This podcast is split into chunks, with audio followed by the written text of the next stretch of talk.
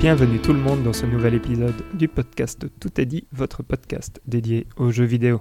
Sans plus attendre, permettez-moi d'introduire les deux autres hôtes de ce podcast. J'ai nommé David Salut Valérian. et Hector. Salut Valérian, salut David.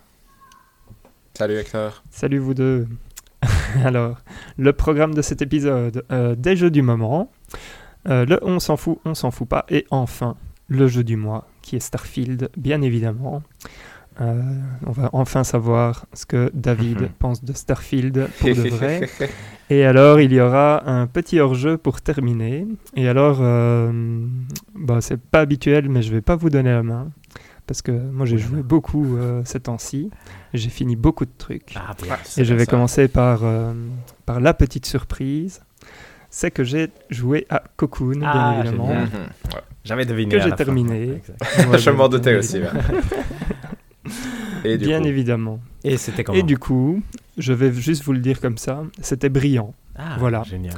C'était euh, donc qu'est-ce que c'est Cocoon Juste pour euh, pour expliquer un peu, le principe c'est qu'on a une sorte d'insecte euh, qui peut, enfin qui doit passer des puzzles pour avancer dans un monde où on comprend pas grand chose, vraiment à la inside, euh, on va dire à la limbo, mais encore plus, je vais dire plus abstrait euh, Mhm. dans le concept parce que c'est vraiment euh, pas clair. euh, je veux dire, même à la fin, j'étais pas trop sûr de savoir ce que j'avais fait. Enfin, le, le but de l'histoire, j'ai- vraiment pas, pas saisi, quoi. Mais, Mhm. mais passons. Donc, le, le principe, je vais dire, le principe de base ici, c'est que on va pouvoir récupérer des sortes de boules et, euh, et dans ces boules, en fonction de là où on les place, on peut rentrer dans des mondes différents.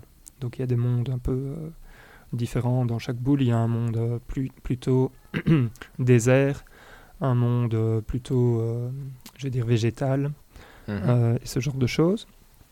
Et alors, ce qui va se passer, c'est que donc on a des on a des puzzles, des puzzles, et dans chaque boule il y a euh, un boss. Donc ça veut dire qu'il y y a quand même euh, des boss dans ce jeu. Ok. Euh, mais c'est très bien foutu parce que les boss sont faits sous forme de, de puzzle eux aussi. Euh, donc c'est pas, euh, enfin voilà, c'est pas, il n'y a pas un moment où on va commencer à, à sortir un flingue et tirer sur des. Enfin, je- vous voyez ce que je veux dire. C'est- exact. Ça Mhm. reste très cohérent. puzzle Voilà, euh, en Ouais, mode. Zelda ou des trucs Mhm. comme ça où il faut, faut bien comprendre ce qu'on fait, etc. Et, euh, et une fois qu'on aura battu le boss de la boule, en fait, on va pouvoir aussi utiliser, donc en plus de pouvoir rentrer dans le monde euh, pour pouvoir résoudre les énigmes, on va pouvoir utiliser des sortes de capacités de la boule euh, qu'on aura gagnées. Et donc chaque boule a une capacité. C'est, en fait, je sais pas comment expliquer ça, mais c'est, c'est ce genre de jeu où on commence, donc il n'y a rien qui est expliqué, hein, donc même pas les contrôles ou quoi que ce soit, c'est, on est lâché dans le truc. Après, les contrôles sont très simples, c'est, on peut bouger avec le stick, on peut appuyer sur A pour interagir, et c'est tout. Mhm. Euh, mais mais c'est, euh, donc il n'y a, a rien du tout qui est expliqué, mais en même temps, euh, à chaque fois qu'on arrive sur quelque chose, on se dit, ah, il essaye de me faire comprendre quelque chose, euh, sur quelque chose de facile qu'on voit. Et puis, du coup, après, on va devoir le mettre en pratique. Et alors, euh, il fait ce truc génial qui est que il n'y a pas, enfin, c'est pas, on fait quelque chose et puis deux heures après, il faut se rappeler qu'on avait fait ça. Euh, parce que le jeu s'est dit, ah, ce serait malin de le, le refaire Mhm. faire un puzzle du même type ou un truc comme ça. C'est en fait, c'est que des puzzles avec des idées différentes à chaque fois, quoi, en fait. Et donc, on passe son temps à se dire, ouf, le jeu est super malin, et en même temps, on se dit, et moi, je suis super malin aussi parce que j'ai Mhm. réussi à trouver euh, le- la mécanique euh, de ce truc-là. Mhm. Et donc, il y a cet effet très récompense, en fait, qui, qui marche ultra, ultra bien. Euh, c'est un jeu qui... euh, moi, j'ai eu peur au début parce que j'avais l'impression qu'il y avait plein de chemins à gauche, à droite et tout. Et en fait, il est extrêmement linéaire, c'est-à-dire que même si tu as l'impression que tu as plein de choix, tu vas jamais te retrouver à un moment où tu vas te dire ouf, je suis coincé parce que en fait, j'avais besoin de telle boule que j'ai laissée à tel endroit ou quoi. Non, en fait, euh, tu vas arriver à un endroit, tu vas te dire j'ai pas tout ce qu'il me faut, mais en fait, si tu as tout ce qu'il te faut parce qu'il il a été pensé pour quand tu arrives à un endroit, tu as tout ce qu'il te faut pour le résoudre et tout. Donc, euh, Mhm. c'est. Enfin voilà, je, je sais pas comment expliquer à quel point je trouve ça euh, absolument génial en fait. Il paraît que c'est Euh, assez court, non, au final.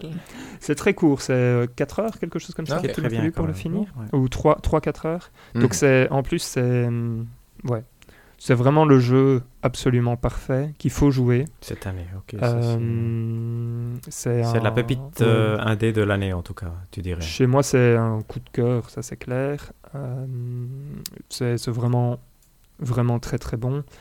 En fait, c'est rigolo parce que donc ça c'est celui qui a été fait par le lead gameplay Oui. designer de Limbo Inside. Mhm. Euh, quand euh, Somerville, par exemple, ça a été fait par l'ancien cofondateur de Playdead. Oui, clairement. clairement. Et je sais Pourquoi pas très bien exactement ce que le cofondateur faisait dans, dans la boîte, mais, euh, mais clairement le bon, type qui s'occupait du gameplay, ouais, ouais, euh, c'est c'est un, c'est un génie. Ouais, ça, c'est intéressant, en fait. hein. Mhm. C'est une belle confirmation parce que Inside et Limbo, malgré tout, ont quand même un, un- l'ambiance et la narration un peu spéciale jouent un rôle fondamental dans leur importance. Et tu disais, ah, est-ce que le gameplay tout seul, à lui seul, suffit à faire quelque chose de grandiose? Mais apparemment, si, avec Cocoon. Toi, c'est une belle façon de le ouais, démontrer. c'est- Ouais, vraiment, euh, vraiment super, super bien, quoi. Donc voilà, euh, je je vais pas euh, trop en dire plus parce que euh, je vais pas vous Bah, on va le spoiler jouer, des, voilà, idées non de, non, voilà, trucs, mais c'est c'est incroyable, quoi. C'est Si je- incroyable. Alors si Oui, si je voilà. peux donner juste un, un- allez, un petit conseil, c'est si, si jamais vous avez l'opportunité, essayez de le faire d'une traite. À mon avis, Mhm. ça doit être l'expérience euh, la plus incroyable du monde. Moi, j'ai pas réussi à le faire d'une traite, mais en, en quatre soirs, je l'avais fait Je quatre fois une demi-heure, Mhm. plus ou moins. En Mais voilà, ouais, oui, pardon Hector. Ah non, mais c'est ce que j'allais dire, euh, quoi, à- moitié une blague, c'est que si jamais on le fait tous les trois, on pourrait échanger comme jeu du mois Cocoon par Baldur's Gate ou Baldur's Gate par Cocoon. Comme ça, on simplifie la tâche pour le dernier jeu du mois de l'année. mais- Ouais, mais je pense que tout le monde a envie de nous entendre parler de Baldur's C'est vrai, c'est vrai, c'est vrai. c'est vrai. Nous, nous-mêmes, on a envie de nous entendre. Ouais, ouais, si on a envie d'en... Parce que moi, j'ai envie d'en reparler, mais... Voilà. Mais pour l'instant, on garde, on garde ça sous clé. Mais donc voilà pour mon premier jeu. J'en ai un deuxième, mais je vais, je vais te laisser un peu parler, Hector. Génial, c'est gentil. Moi, j'ai sais. cru comprendre que toi aussi, tu as quelque chose. Exact. Mais en fait, moi, je sais pas comment le présenter. On avait un gros, gros jeu du mois ce, ce mois-ci. Euh, Va- Valérien avait réussi à le finir. Moi, j'avais quand même envie d'avancer plus, mais je, par des circonstances de la vie, je pouvais pas jouer cette semaine. Et je me suis retrouvé hier soir avec euh, l'option soit de continuer à Starfield, mais de faire deux heures en plus, ce qui n'aurait probablement pas changé énormément mon avis. Soit lancer euh, ma série préférée, en fait, Assassin's Creed Mirage. que, c'est une chose que j'ai fait. Donc j'avais précommandé le jeu, malgré les reviews qui sont mitigées. Bon, finalement, il fait un 77 et c'est. Ben, je, vais, je, vais, je vais quand même étayer mes propos avant de- de- d'arriver euh, au point. Mais en fait, euh, Assassin's Creed Mirage, c'est ça fait trois ans qu'il n'y a plus d'Assassin's Creed, non, donc ça c'est important. Mais Mhm. on sait en même temps que c'est un DLC de Valhalla qui a décidé de, de devenir, qu'on- bon, que les gens ont décidé Ouais, que ça allait devenir un standalone. C'est très surprenant de voir à quel point on voit quand même que c'est un DLC de Valhalla parce que ça ressemble vraiment à Assassin's Creed Origins. Très très fort parce que Assassin's Creed Origins c'était en Égypte, ici c'est aussi en, dans c'est à Bagdad donc, donc c'est un contexte beaucoup plus arabe et tout ça donc ça fait vraiment penser au même truc. Graphiquement c'est vraiment pas une claque donc ça c'est ça c'est une chose à, prendre en compte. Et donc, les premières impressions, les dix premières secondes, je me suis dit, oula, oui, quand même. Je veux dire, je comprends euh, les points euh, plutôt euh, mauvais, entre guillemets. Moi, je m'attendais qu'ils soient un peu mieux notés. Mais après, très vite, et en fait, ça, c'est la, réflexion que je, me fais, si, que je me suis faite est la suivante c'est si les franchises de jeux vidéo étaient mes enfants, mon, mon enfant préféré serait Assassin's Creed, euh, c'est pas nécessairement le meilleur ni rien, mais qu'est-ce que je me sens bien. C'est impressionnant. Je sais pas ce que c'est. Et quand j'essaie de réfléchir, je pense que ça permet de m'immerger comme je veux. David peut-être le comprendra parce que il a, il m'a vu jouer quand j'étais plus jeune et donc probablement plus naïf. Mais j'aime bien marcher lentement, tu vois, j'ai des bêtes trucs comme ça. Et Assassin's Creed, tu peux faire un peu tout ce que tu veux parce que c'est suffisamment permissif pour si tu te dis je suis en train de faire une infiltration géniale, ça peut marcher même si nul. Tu vois, je veux dire, c'est pas vraiment le jeu où ça va te demander d'être un quelqu'un de bon en infiltration, mais en même temps les mécaniques ça bouge bien et tout, donc ça peut, si tu le fais bien, croire que tu le fais très très bien. Et donc ça c'est très très agréable. Donc ça c'est l'introduction est très chouette, je trouvais. Niveau histoire, c'était bien. Après, il y a, il y a deux prologues, entre guillemets. Un où tu commences en étant Bassim et tu fais des petites missions. Tu es un petit voleur de, de rue, entre guillemets. Mhm. Tu fais une mission qui va t'amener en contact avec les Hidden Ones, qui sont les ceux qui précèdent le, le Creed, donc le, le Assassin's Creed. Et la mission fait que tu récupères un objet important, tu fais une connerie ou ton collègue fait une connerie, et tu te retrouves en presque poursuivi pour... Les gens essayent de te tuer. Et là, tu vas chez les, chez les Hidden Ones. Et donc là, tu as l'entraînement des Hidden Ones essentiellement, qui c'est beaucoup de cinématiques et beaucoup de, de fetch quests, comme on les appelle. Donc là, c'est classique, apprends à combattre, apprends à sauter, apprends à te concentrer, apprends à utiliser ton aigle, ce genre de trucs, dans un univers peu ouvert. Et là, je viens d'arriver à Bagdad. Où Bagdad, c'est une petite ville avec un peu d'extérieur, qui est, et ça, c'est ouvert. Et ça fait vraiment penser au Assassin's Creed Unity, moi, je dirais surtout, euh, où tu as une grosse ville, tu as plein de petites icônes que tu peux faire. Et là, là je me sentais comme à la maison, tu vois, j'ai envie de faire ça, tu as, plein de petits trucs. C'est tellement bien fait. Ce qui est impressionnant aussi dans, dans la réflexion, et, et c'est vrai que c'est non négligeable, c'est penser que Assassin's Creed Origins, Odyssey et Valhalla sont des jeux tellement grands que Mirage est un sous-jeu de ces jeux-là et en même temps un jeu à part entière qui, je pense, va valoir la peine parce qu'apparemment ça joue entre 15 et 20 heures, donc c'est vraiment parfait. C'est pour l'instant, j'ai vraiment, vraiment envie de le platiner. C'est beaucoup plus infiltration, donc je suis ici. J'ai fait surtout des missions de d'introduction. Et ici, c'est un peu ma première mission qui est non triviale, où je dois libérer trois, trois prisonniers. Et si je me fais avoir, je me fais tuer d'une certaine façon. Donc je dois vraiment le faire en stealth. Et donc ça, c'est chouette. Ça fait vraiment ce côté euh, un peu Metal Gear à l'ancienne, où tu peux... Tu vois les, les cônes de vision des, des ennemis, tu peux les voir avec ton aigle, tu les marques. Et donc tu, tu, tu peux planifier, c'est très facile. Hein, je veux dire, un peu, tu peux tuer tout le monde et les gens ne se rendent pas compte. Tu peux siffler à côté, il y a un qui vient seulement. Tu vois, c'est ce genre de trucs qui, qui sont des défauts, mais qui aussi te permettent justement de, de, de prendre plaisir euh, presque tout le Mhm. temps. Après, les défauts, et ça c'est inévitable, et là je comprends entièrement la note. Et après, je dirais quelque chose, mais tu as, les défauts classiques de quand tu marches, tu vas te cogner contre tout le monde. Tu veux dire que quand tu essayes de sauter, tu vas sauter sur une fenêtre quand tu voulais aller sur la planche. Tu veux dire, plein de petits trucs comme ça qui font que si t'aimes pas Assassin's Creed, moi je dirais euh, surtout c'est pas pour toi. Si t'adorais Assassin's Creed, c'est génial. Je veux dire, honnêtement, c'est, il faut vraiment, vraiment pas hésiter. Je pense que ce sera certainement le, jeu dans lequel je vais prendre le, le plus de plaisir facilement euh, cette année.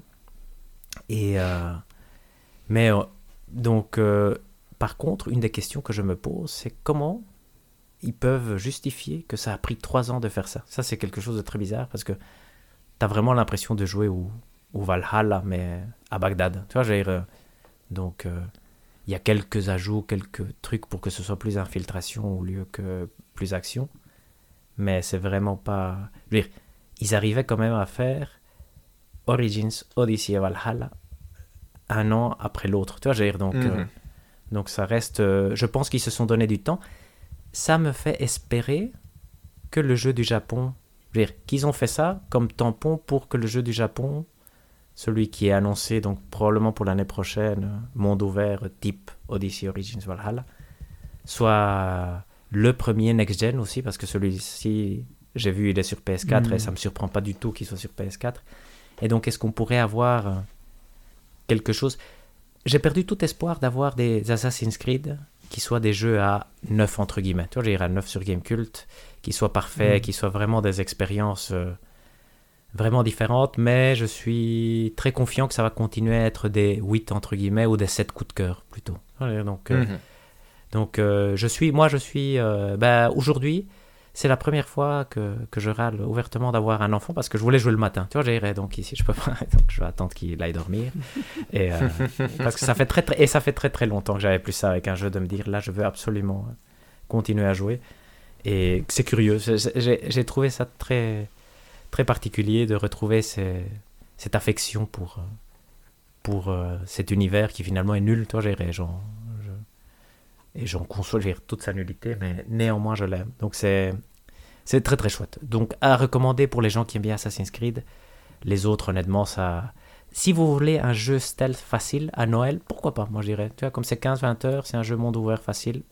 Je pense que ça peut être un bon truc. Donc euh, voilà, ça, Ça, c'est ça donne a- l'impression d'être le jeu parfait pour l'acheter en solde, non? Exact, exact. En solde, certainement, moi, je dirais, euh, ça, ça peut être vraiment très, très chouette. Et comme ça, pour un truc où ça va pas révolutionner euh, le monde, mais si tu veux passer ton temps, c'est un des meilleurs trucs nuls qui est à disposition, d'une certaine façon, pour faire un mauvais résumé, disons. Ok. Mais euh, pour transitionner sur des univers euh, nuls qui fonctionnent très bien, j'ai craqué pour Mortal Kombat 1. Et Chouette, ça. donc c'est ouais très très chouette. Et donc ça faisait très longtemps que j'avais pas joué à un Mortal Kombat parce que le dernier auquel j'avais joué c'était le reboot qui était de 2011 si je ne m'abuse, quelque Mhm. chose comme ça. Euh, donc ça fait littéralement 12 ans. Fou. Et donc j'y ai été et je sais pas, euh, ça c'est parce que j'ai trop d'argent dans le magasin où, où on va. Et donc je l'ai vu, je me suis dit allez vas-y on va le prendre, ça fait longtemps. Et, euh, et je sais pas, il a une petite présentation euh, un peu claire et tout qui, qui coupe un peu avec les présentations plus noires qu'il y avait dans les, dans les précédents. Et, euh, et en fait je me suis euh, super bien amusé. Donc l'histoire est super nulle, mais en même temps c'est le genre de choses où donc, j'ai, enfin, quand on rentre dans le jeu, la première chose qui, qui, frappe, c'est il n'y a pas de temps de chargement, tout est lisse. euh, donc ça, c'est assez impressionnant. Je veux dire, par exemple, quand on veut faire un combat, parce que le- au début, j'avais pas encore le mode histoire, parce qu'en fait, euh, enfin, je reviendrai dessus, mais le mode histoire, c'est, les types, ils ont craqué, quoi. Il y a, il y a genre, euh, je sais pas, 8 heures de cinématiques euh, qui sont euh, qui sont là et, et un niveau genre Pixar. Enfin, voilà, donc c'est c'est assez, assez bluffant, mais donc j'ai été faire un combat, mais alors quand tu, quand tu fais les combats, quand tu choisis tes personnages, euh, tout est en transition, du style euh, tu vas appuyer sur, euh, comment dire, sur le mode de combat, tu vas, avoir, tu vas avoir deux personnages qui arrivent du bord de l'écran, l'écran va zoomer sur eux, ils vont arriver, c'est les deux premiers personnages que tu peux choisir, quoi. Et puis après, tu peux changer. allez, tu peux choisir vraiment celui que tu veux. Une fois que tu les as choisis, ils vont. enfin, il va y avoir une sorte de cinématique où ils vont, où ils vont reculer, ils vont se dire une ligne de dialogue qui n'est pas générique en fait. Donc c'est vraiment des dialogues spéciaux en fonction de qui tu as choisi euh, comme combattant. Et puis, euh, et puis c'est parti. Et donc il y a ce côté où tout, tout est dans la transition, tout est fluide, etc. Donc euh, la présentation, c'est c'est c'est vraiment un, un point où j'étais très impressionné. Je, je serais assez impressionné. Enfin, je- j'avoue que j'ai pas vu Street Fighter 6 à quoi ça ressemblait exactement, mais là on est vraiment sur du, sur du haut niveau de présentation, quoi. Mhm. Et alors, euh, et alors une fois que les, les 150 gigas, non, les 120 gigas de, de, de, comment dire, de fichiers ont été téléchargés, j'ai pu enfin mettre la main sur le mode histoire. Et donc le mode histoire, c'est rigolo parce que c'est vrai, c'est vraiment ça, c'est un film. Euh, et de temps en temps, il faut, euh, il faut prendre part au film. Et donc c'est c'est rigolo parce qu'il y a des arcs et il y a des chapitres. Et donc à chaque chapitre, quand tu commences un chapitre, il y a le nom du personnage euh, principal du chapitre qui va apparaître euh, en bas à gauche. Et donc ça veut dire que sur les 15 chapitres, on va jouer 15 personnages différents. Quoi. Euh, et donc chaque, euh, euh, chaque chapitre aura son personnage et globalement, euh, par chapitre, on fait 4 combats, quoi, je vais dire. Ok. Euh, voilà. Et tout le reste, c'est un film. Et donc, il faut s'imaginer euh, bah, les, films, euh, comme vous imaginez bien, Mortal Kombat, euh, je veux dire, euh, c'est, du, du grand n'importe quoi. Euh, mais en même temps, c'est. Enfin, si on, si on débranche le cerveau, qu'on le met de côté, c'est vraiment très très plaisant parce que c'est, c'est fou la, la qualité du film interactif que c'est. En fait, je comprends pas. Enfin, dans ma tête, je me dis toujours, euh, ouais, Mortal Kombat, c'est une petite licence et tout. Et puis quand tu tombes là-dessus, tu te dis, la vache, en fait, c'est euh, des, des cinématiques de, de triple A, euh, enfin, euh, qui, qui n'en finissent pas, en fait. Donc c'est absolument hallucinant de ce point de vue-là. Donc toujours dans la présentation et tout. Et alors derrière, le jeu se prend en main, mais super bien, quoi. Donc c'est c'est vraiment très très chouette. Ils ont euh, rajouté un, euh, comment dire, un petit truc, c'est que maintenant on a un joueur tag. Euh, donc on- en fait, on choisit un personnage, je vais dire par exemple Scorpion, et on peut choisir ce qu'ils appellent un caméo. Donc c'est un personnage de soutien Mhm. qui, en fait, euh, c'est pas une mécanique très très difficile. C'est un personnage qui peut venir casser des combos ou qui peut rajouter un coup dans un combo, quoi, en gros. Donc Ouais. c'est vraiment euh, tout simple, mais ça marche euh, extrêmement bien. Et euh, c'est très fun parce que ça permet de mettre euh, des personnages, je vais dire, iconiques de la série dans, dans ces caméos, justement. Mhm. Je vais continuer dans les trucs que j'adore et puis après sur le, sur le truc moins, moins bien. Mais donc, le dernier auquel j'ai joué, donc celui de 2011, de 2011 oui, je dis bien, et euh, les deux suivants, le 10 et le 11, euh, de ce que j'en ai vu, en fait, ce sont des, sont des jeux qui sont, bon, gore, euh, ok, mais en plus très, euh, très sombres, comme ça, genre les allez, je vais dire les tableaux sur lesquels on se bat, etc. Tout est sombre, surtout dans le 11, parce que c'est la guerre partout, si j'ai bien compris, etc. Alors qu'ici, donc le principe de l'histoire, c'est qu'il y a eu une sorte de reboot de la timeline, qui est probablement le mot qui est dit le plus souvent dans l'histoire. Euh, et, ce reboot fait en sorte que bah, euh, c'est la paix encore, euh, c'est plus ou moins la paix euh, partout. Et donc ça fait que le jeu est extrêmement clair et lumineux. Et donc c'est absolument magnifique. Même Céline qui me regardait de temps en temps, elle me disait, ouais, c'est... Enfin, je veux dire, pour un jeu de combat, juste regarder, c'est plaisant à l'œil, quoi. Donc, donc ça, c'est chouette. Et en plus, euh, j'avais peur parce que je sais qu'ils avaient rajouté tout ce qui est euh, X-ray et tout ça euh, à un moment. Et bon, le gore dans Mortal Kombat, ça va, mais je suis pas spécialement, c'est pas spécialement pour ça que j'y joue. Et je trouve que ici, ça va en fait, d'un point de vue gore. Je veux dire, c'est gore, mais ça va pas dans dans l'excès pour l'excès, quoi. Je Ok. vais dire. Donc, enfin, toujours un peu plus que dans un autre jeu, vu que c'est la- l'ADN quand même du truc, mais c'est, je m'attendais à, à pire, quoi, vraiment. Euh, Ça, c'est un bon point. Non, ouais, voilà, Mhm. je trouve aussi que c'était euh, c'était absolument raisonnable. Et, euh, et donc, voilà. Autre point encore euh, excellent dans l'histoire, c'est que, en fait, l'histoire fait évoluer les personnages. Et donc, parfois, quand on va les récupérer, on les récupère pas dans leur euh, situation finale. Donc, je prends un exemple. Euh, Raiden, dans cette nouvelle euh, ligne du temps, c'est un, un pauvre paye, c'est un paysan, en fait. Mhm. Et donc, tout ce qu'il est capable de faire au début, c'est. Enfin, il sait se battre, il sait faire un peu de kung-fu, et c'est tout, quoi. Donc, il n'a pas des pouvoirs de. euh, comment dire, de foudre ou des trucs comme ça, il a rien du tout. Et donc, quand on le récupère au début, ben, on peut pas se battre avec tous ses coups, euh, parce qu'il les a pas tous, quoi. Mm. Et donc, c'est rigolo parce que ça fait un peu.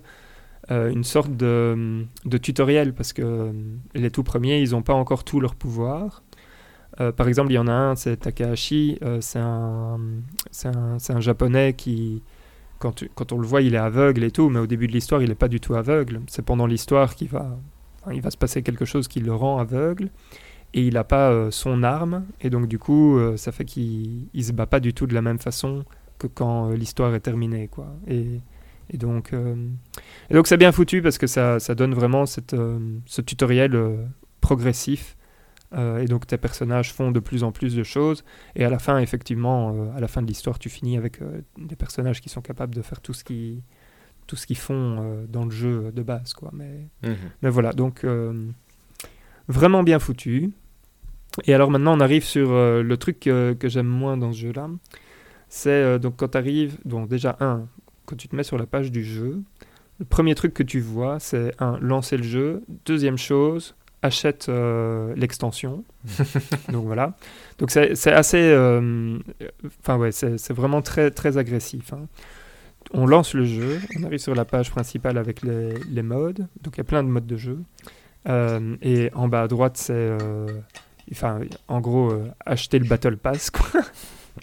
donc c'est vraiment euh, l'écran euh, typique comme ça. Mais donc c'est ça, c'est, ça, c'est le truc qui, qui est un peu dommage. C'est vraiment qu'on, voit que c'est un, un jeu qui essaye de te faire payer pour tout, pour tout ce qui est la suite. En plus, euh, pack d'extension.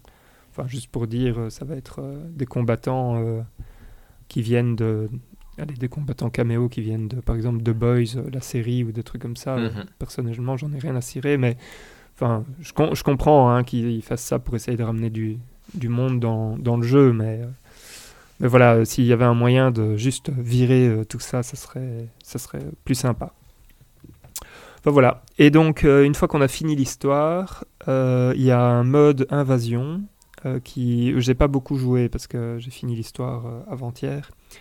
Mais le mode invasion, c'est une sorte de, de jeu de plateau, enfin où on va se retrouver sur un euh, sur une carte et on va avancer de case en case.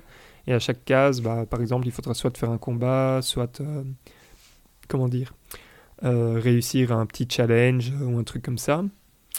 Et on va récupérer des objets, et donc on va pouvoir customiser son personnage. Donc il y a un petit côté RPG comme ça, et ça a l'air assez sympa, je dois dire.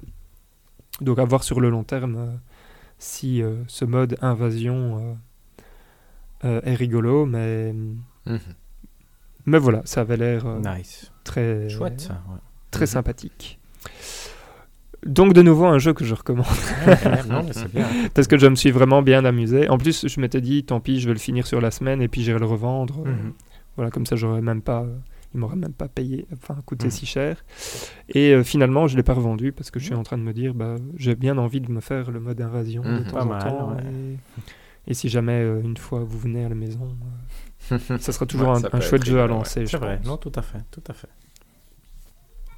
Donc voilà, je sais pas si vous avez des questions sur Mortal Kombat 1, mais Non, c'était Très bon intéressant, jeu, de Ça donne envie, effectivement. Et le mode histoire me tentait, effectivement, depuis, depuis que j'avais vu. Ça, c'est aussi un bon, Ouais, un bon jeu pour Noël. hein, truc comme ça, ouais. ouais, ouais. Donc, Et je euh, pense que je l'ai fini en je 8 note. heures, plus ou moins. Le... Voilà, je jouais, euh, ouais, 8 heures, je dirais. Ouais, plus ou moins. Ok, ouais. Parfait, ça. Une chouette durée, ça. ouais. Mhm. Ouais, c'est vraiment parfait. Et en plus, c'est vraiment un film qui se regarde bien. La fin est un peu. euh, bon, voilà, ça, ça part en, en vrille parce que c'est toutes des histoires de multivers, etc. Mais bon, est-ce qu'on peut vraiment faire des bonnes histoires avec le multivers? Je ne sais pas. On en reparlera probablement un peu plus tard. Euh, en attendant, bah donc du coup, il nous reste David qui peut nous Oui. faire un. Euh, une bah mini oui, update moi, j'ai, sur, moi, j'ai euh, continué, mais, mais un peu à jouer à Miles Morales. Et bah, continuer à être positivement étonné. Honnêtement, je trouve que la mise en scène est vraiment chouette. En soi, c'est une histoire de super-héros, donc c'est pas. C'est, je suis pas surpris par ce qui se passe, mais je trouve que c'est bien mis en scène, du coup, c'est amusant à jouer. Et honnêtement, pour l'instant, c'est. euh, ça, ça avance facilement, donc ça c'est chouette. Et Sea of Stars, Sea of Stars, plus j'y joue, plus je l'aime bien. Du coup, ça c'est Ah, plutôt ça, positif. bon J'étais déjà positif sur le, sur le avant, maintenant j'en suis à 7 heures de jeu, je pense. Et euh, je trouve qu'il est vraiment, plus j'avance, plus je trouve ça chouette pour le moment. Donc euh, j'ai vraiment hâte de découvrir la suite. Il n'y a pas eu nécessairement un énorme twist ou quoi que ce soit, c'est juste que ça commence à se développer, je commence à apprécier un peu plus les personnages, il y a d'autres personnages qui sont arrivés, et, et ça m'accroche de plus en plus. Donc c'est 7 heures que nous retiendrons sur ta note de Starfield. Exactement. voilà. Excellent, merci David. Euh, Hector, Oui. c'est l'heure du on s'en fout, on s'en fout pas. Oh là là, oh là là. Mais je, je suis prêt, donc ça, ça tombe bien. Le on s'en fout, on s'en fout pas, c'est quoi? C'est bah, c'est la section où on parcourt les, les actualités de, de la période entre la dernière fois qu'on s'est vu et maintenant.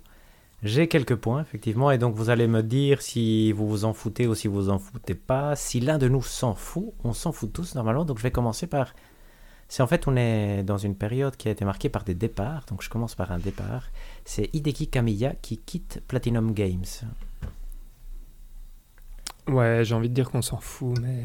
J'ai envie de dire qu'on s'en fout aussi, pour être honnête. Mais Merci de- la, la- je, laissais la main à Valérian juste parce que je sais Non, que non. Je pensais prend Valérian qu'à aussi allait, voilà. Non, ouais. c'est- très bien, c'est très bien. Moi, je, C'est très bien, je c'est pense la que ça fin de Platinum Games, c'est très bien, allez go. C'est un point intéressant. Il y a un débat avec euh, Camilla, mais on l'aura pas ici, effectivement. Euh, deuxième point, Jim Ryan quitte PlayStation. Ah ouais, ça c'est compliqué aussi parce que d'un côté on s'en moins intéressant, temps, mais ça a peut-être plus d'impact. C'est un peu ça comme ça. Ça a probablement plus d'impact. Moi, je dirais on s'en fout pas, mais je laisse à Ouais, Valérie. allez-y, mais très, mais très rapide parce qu'on sait. Mhm. Enfin, ouais, on- Bon, donc le essentiellement, problème c'est qu'on ne sait pas ce qui va se passer. Voilà, exactement, exact. Que- que- Qu'est-ce qui s'est passé? Il a annoncé qu'il allait prendre sa retraite en mars 2024, je pense. Donc, donc il allait. C'est maintenant c'est le CEO de PlayStation essentiellement, non? Donc euh, et c'est- c'est- c'était surprenant. Ça c'est pour le moins euh, ce qu'on peut dire. Après, euh, qu'est-ce qu'on doit rajouter? Qu'est-ce qui est important pour le contexte de notre discussion? C'est que il va être remplacé pour l'instant en intérim par quelqu'un qui est déjà CEO et CFO de Sony, je pense. Donc quelqu'un de très important, mais qui est là probablement pour faire tourner la, machine tant qu'on choisit le remplaçant. Et ce qui est important, c'est en fait de savoir que Jim Ryan est peut-être, je crois que c'est le premier président de PlayStation, tel de Sony Interactive Entertainment, machin, tel qu'on le connaît. Parce qu'avant, il y avait Amérique, Europe, Japon, tous séparés. Mhm. Et on savait pas très bien qui était qui. On a des têtes comme par exemple Kazirai, très connu, euh, Sean Layden, Jack Tretton ou Andrew House. Non? Donc ça, c'est un peu les, Mhm. les têtes qu'on voyait à l'E3. Et chacun avait des rôles différents, mais qui un peu personnalisaient un peu ce que était Jim Ryan aussi.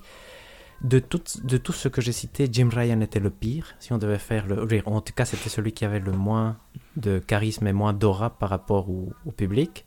Non Donc... euh, c'est quelqu'un qui a toujours très mal communiqué, ou souvent très mal communiqué, et qui néanmoins a fait des résultats exceptionnels. Donc euh, je pense qu'au niveau business, PlayStation ne se, Sony ne se plaint pas de ce que PlayStation a fait, mais les joueurs, nous on a vu, ben, pour donner des exemples de mauvaise communication, je pense qu'on peut citer facilement le fait, je pense que c'est le meilleur exemple d'erreur qu'il a fait, de dire, ah, l'upgrade de Horizon Forbidden West sera gratuit. Et après, six mois après, dire ah non, ça coûtera 10 euros. Tu vois, donc, et après, il a dû faire euh, backtrack, mais alors tu pouvais acheter la version PS4, elle te coûtait moins cher que la version PS5. Je veux dire, c'était complètement euh, très très bizarre. Et euh, donc, c'est quelqu'un qui laisse quand même une image négative, mais néanmoins, c'était apparemment, c'était pas une mauvaise personne non plus. Tu vois, euh, beaucoup de gens disaient que c'était quelqu'un de agréable de travailler pour lui. Je pense que c'était juste un businessman. Donc, il y avait ce côté c'était pas Phil Spencer, entre guillemets, parce que c'est contre ça qu'on devait le comparer, finalement. Mais est-ce que c'était vraiment quelqu'un de nul? Après, il y a un point qui est clé, et c'est là que je voudrais avoir votre avis. PlayStation a clairement pris une direction stratégique, entre guillemets, qui va vers le jeu-service. Normalement, le rôle du, oui. le, le- le rôle du CEO, c'est de choisir cette direction. hein. Donc, c'est un peu... c'est- lui qui a choisi ça. Et Mhm. il s'en va avant qu'on voit aucun jeu service finalement. Est-ce que celui qui, rien sur Sony, ouais. est-ce que celui qui va arriver a le choix de changer sa stratégie? Ou est-ce que je veux dire, vous comprenez ma question, je pense. Donc maintenant, je vous, je vous laisse un peu donner votre avis sur Jim Ryan et sur la question que je viens de poser maintenant. Mais je vous laisse la parole. Non, mais je suis d'accord avec toi, mais c'est en gros c'est ça qui est particulier, c'est que ça donne l'impression qu'il part sans vraiment qu'il y ait une raison et euh, sans vraiment que ce qu'il a l'air, en tout cas ce qui s'est mis en place pendant qu'il était là, aboutisse encore euh, d'une quelconque façon. Du coup, c'est moi la question que je me pose, c'est vraiment qui va lui succéder entre guillemets, parce que j'avais l'impression que jusqu'à présent ceux qui étaient euh, justement ceux qu'on voyait euh, souvent à l'E3 et tout ça, c'était toujours euh, une suite de gens qui étaient chez Sony depuis très longtemps. Et, euh, et Jim Ryan, c'était encore le cas. Mais est-ce que ici, ça va être encore le cas ou est-ce que ça va se tourner vers quelqu'un de plus extérieur qui va justement avoir peut-être plus d'expérience dans tout ce qui est euh, jeu-service, par exemple. Tu vois, est-ce que je me suis dit... Je me suis posé la question de est-ce que quelqu'un de chez Bungie pourrait, par exemple, Ouais, prétendre euh, soudain prendre une place beaucoup plus importante euh, dans la société du fait de juste euh, savoir faire des jeux de service ou est-ce que ça va être quelqu'un comme euh, celui qui est maintenant à la tête des studios PlayStation, je ne sais plus son nom, c'est Herman Hulst. Hulst, Mhm. exactement. Tu vois, je me suis demandé est-ce que c'est quelqu'un comme ça ou est-ce que ça va être tout à fait autre chose? Donc c'est, je suis d'accord avec toi que je me suis demandé pourquoi maintenant, sans qu'il y ait aucune euh, entre guillemets raison ré- réel, en tout cas au niveau de travail. niveau parce qu'il a business, l'air non, de dire que c'est juste, voilà, Mm. c'est juste pour des raisons familiales. était donc c'est fatigué de voyager, possible. Voilà, Ouais, c'est exact. Hmm. Donc Parce qu'il c'est travaille aux. États-Unis et vit en Angleterre. C'est c'est plus ou moins ça. Exact. Mais non, ce qui est, ce qui est Mm. peu commun, c'est qu'en général, les gens qui ont ces postes-là, bah, ils démissionnent pas. C'est assez Mhm. pas. C'est pas si commun que ça d'avoir quelqu'un qui reste, surtout qu'il n'est pas resté très longtemps au final. Je veux dire, ça fait. Non. Ça Cinq doit ans, faire plus ou moins, ouais, exact, Cinq ouais. ans Ouais, Je peut-être. pense, ouais, 4, 4, 4, 5 ans, je pense. En mars 2024, ça sera 5 ans, je pense. J'ai lu qu'il a quand même, par contre, euh, Ah, dans chez la boîte, Sony, il a 30 ans. Oui, oui, non, ça, oui. Ouais, Oui, oui, ça. tout à fait. Non, tout à fait. Ça, je suis tout à fait d'accord. Mais c'est juste au poste de CEO, il n'a pas. Oui, oui. c'est pas quelqu'un qui est là. Mais du coup, non, c'est c'est intéressant parce que moi, c'est. J'espère qu'en tout cas, ça marquera une transition dans la communication, même si j'imagine que c'est pas lui le responsable euh, Non. Seulement de ça, mais j'espère que celui qui arrivera après relancera. Parce que tu sens que Jim Ryan, c'était pas un communicateur, même quand il était devant la, la caméra. Il il y avait Mhm, aucun charisme, il y avait aucune. euh, entre guillemets, ça servait à rien qu'il soit là dans les, dans les Mhm. vidéos, à part qu'il était le CEO. Du coup, moi, j'espère que ça, ça se remettra peut-être dans une euh, meilleure euh, communication un peu plus. Un peu plus propre et un peu plus clair et un peu plus euh, entertaining d'une certaine façon. Et euh, on aimerait tous que ça change un peu cette orientation jeu-service qui a l'air de se marquer de plus en plus, mais ça j'en doute quand même honnêtement. Non, ça, c'est. ouais. Vas-y, Mhm. Valérian. Mais euh, non, mais en fait, je l'ai.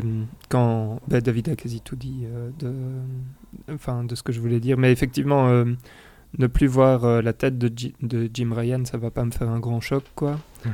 Euh, parce qu'effectivement, c'est pas.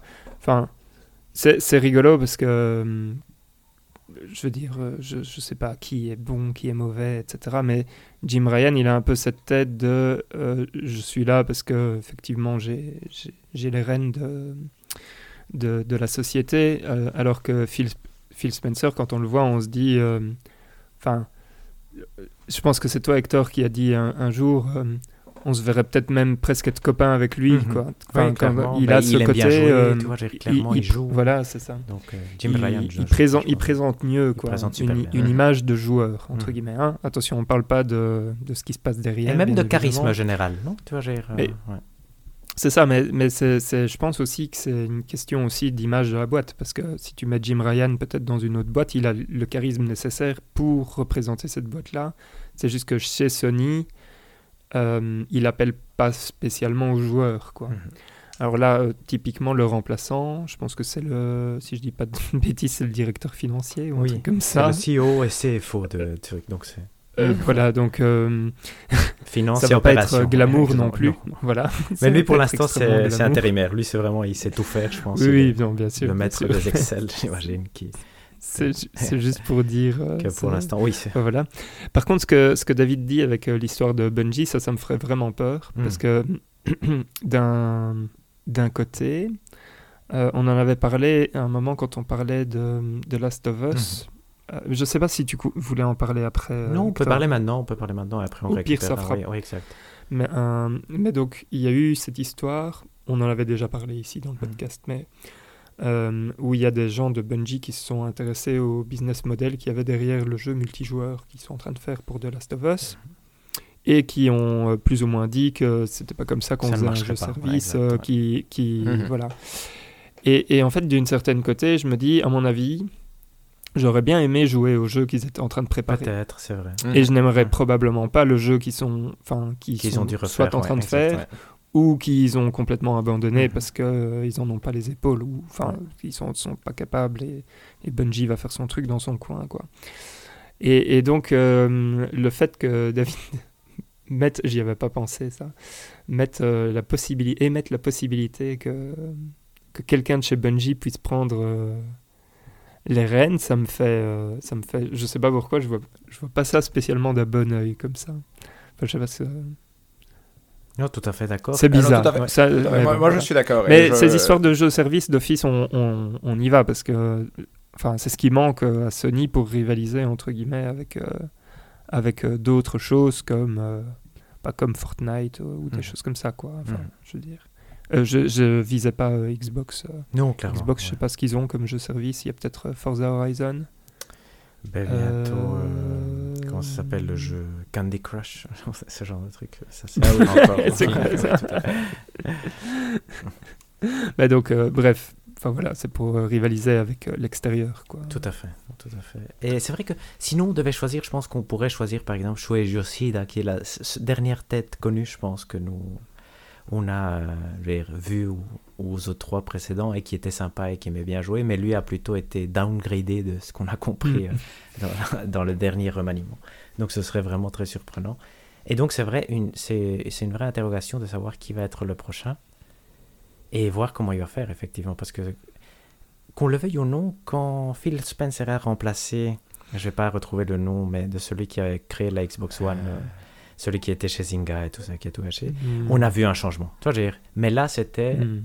au- aussi, je veux dire, on a changé de CEO parce que on voulait un changement. Tu vois, je veux dire, donc c'était un peu, c'était évident que le changement était- allait arriver avec Phil Spencer. Ici, tu n'avais pas besoin de changement, entre guillemets. Je veux dire, nous, on veut que ça change, mais on sait que PlayStation fonctionne bien et que c'est certainement pas un problème euh, au, niveau, euh, au niveau business. Donc, euh, donc c'est curieux, c'est très curieux et c'est. Il y a un espoir que ce soit quelqu'un de chouette et qui permette au moins de mieux communiquer et qui se concentre un peu plus sur les jeux. hein.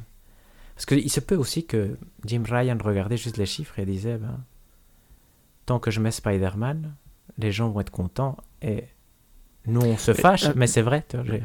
Donc, euh, Mais euh, en fait, c'est ça qui est rigolo, parce que tu, tu dis ça, mais après Spider-Man, il n'y a plus rien dans et la c'est ça qui est rigolo, c'est il s'en va et il n'y a Mhm. plus rien. Donc c'est très très particulier. Soit il donne vraiment la main à l'autre pour prendre le portefeuille, comme qu'on associe ce portefeuille à lui. Ce serait gentil de sa part si c'est un bon portefeuille. Ce serait méchant s'il n'y a rien dans le portefeuille, effectivement. Donc ça, ça, ça c'est l'interrogation. hein. Parce que c'est vrai qu'en fait, si on regarde 2023, Il n'y a rien, il n'y a rien, il n'y y a rien. a rien. Il n'y a rien et on Parce en... que- ouais. Vas-y Valérian, Parce pardon. que par, j'a- j'allais dire, euh, moi déjà même, enfin pardon, 2024, je Mhm. suis... Oui, c'est vrai, c'est pardon. Mais moi aussi, j'étais... Euh, mais, euh, mais à part euh, Final Fantasy Rebirth, qui est même pas Mhm. une, une exclusivité, Mhm. si je dis pas de bêtises, euh, il, il se passe pas grand chose l'année prochaine. hein. Non, non, il n'y a rien. Non. Et, Je et tu je sais que la- pas- J'ai pas été voir. le- comment ça s'appelle ça, le, le joyau de la couronne ou le, le bijou principal de la couronne Oui. de la reine est en problème. Tu vois, j'ai- Il y c'est a un ce qu'on- problème. tu dis, il y a vraiment, vraiment quelque chose euh, à régler là-bas. Donc, euh, donc c'est, c'est, c'est, c'est curieux. Donc, PlayStation, pour l'instant, ça marche bien. Mais est-ce que ça va tenir? C'est vraiment une, c'est une question euh, je veux dire, Il y a Tekken 8.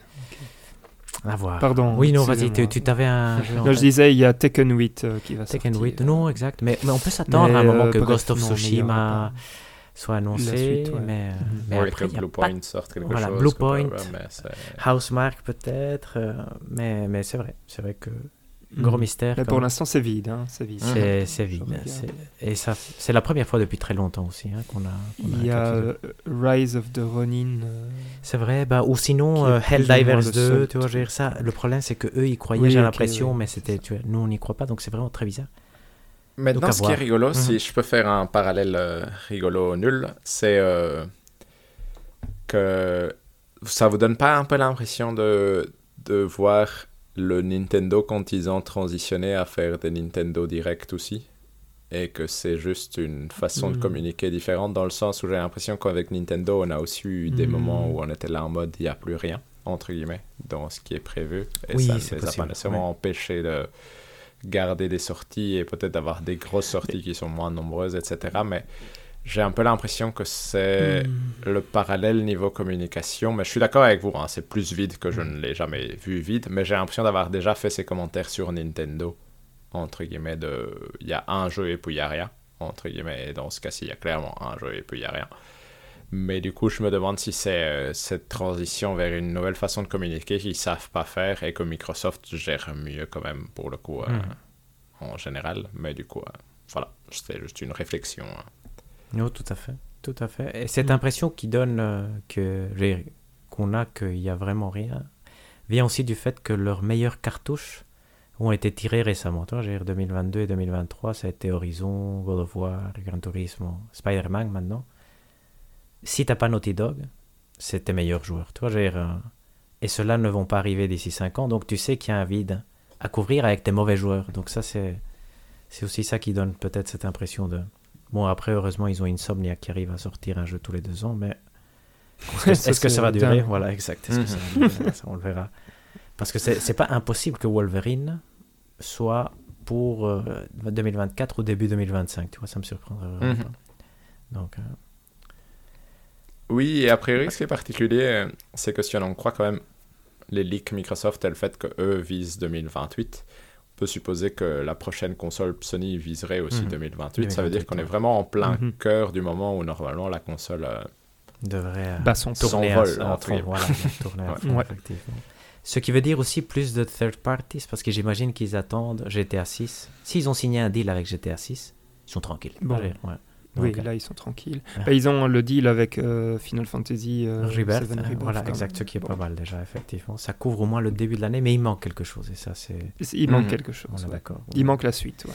Il manque une vision. De exact, exact, exact. Et c'est pour ça qu'on attendait euh, ce showcase avec impatience. Je, vous vous souvenez, mais voilà, on va pas refaire le monde. Est-ce que vous acceptez Ne vous inquiétez pas, il va se passer des choses chez Jeff Key. Voilà, c'est vrai, Death Stranding. quand Death Stranding 2 sera annoncé pour, euh, c'est vrai, septembre 2024, ça couvre un peu, même si ça reste pas encore, euh, ça ne remplit pas à 100%. Mais c'est vrai, c'est déjà ça, c'est déjà ça. Est-ce que vous voulez passer au point suivant? Yes. Oui. Donc là, on va parler surtout de licenciements un peu partout dans l'industrie. Est-ce que vous en foutez ou que vous en foutez pas? Vous avez tout à fait le Moi, je m'en fous un peu. Euh, Moi, je m'en fous un peu, mais on pourrait faire un petit résumé peut-être. Euh, juste résumé très très voilà. Donc, gros point, en fait, on a eu plein de news sur ces deux semaines de layoffs. Et il y a eu Epic qui va virer, je pense, 16% de son, de son workforce. C'est 830 employés, c'est immense. Epic gagne énormément d'argent, donc on comprend pas.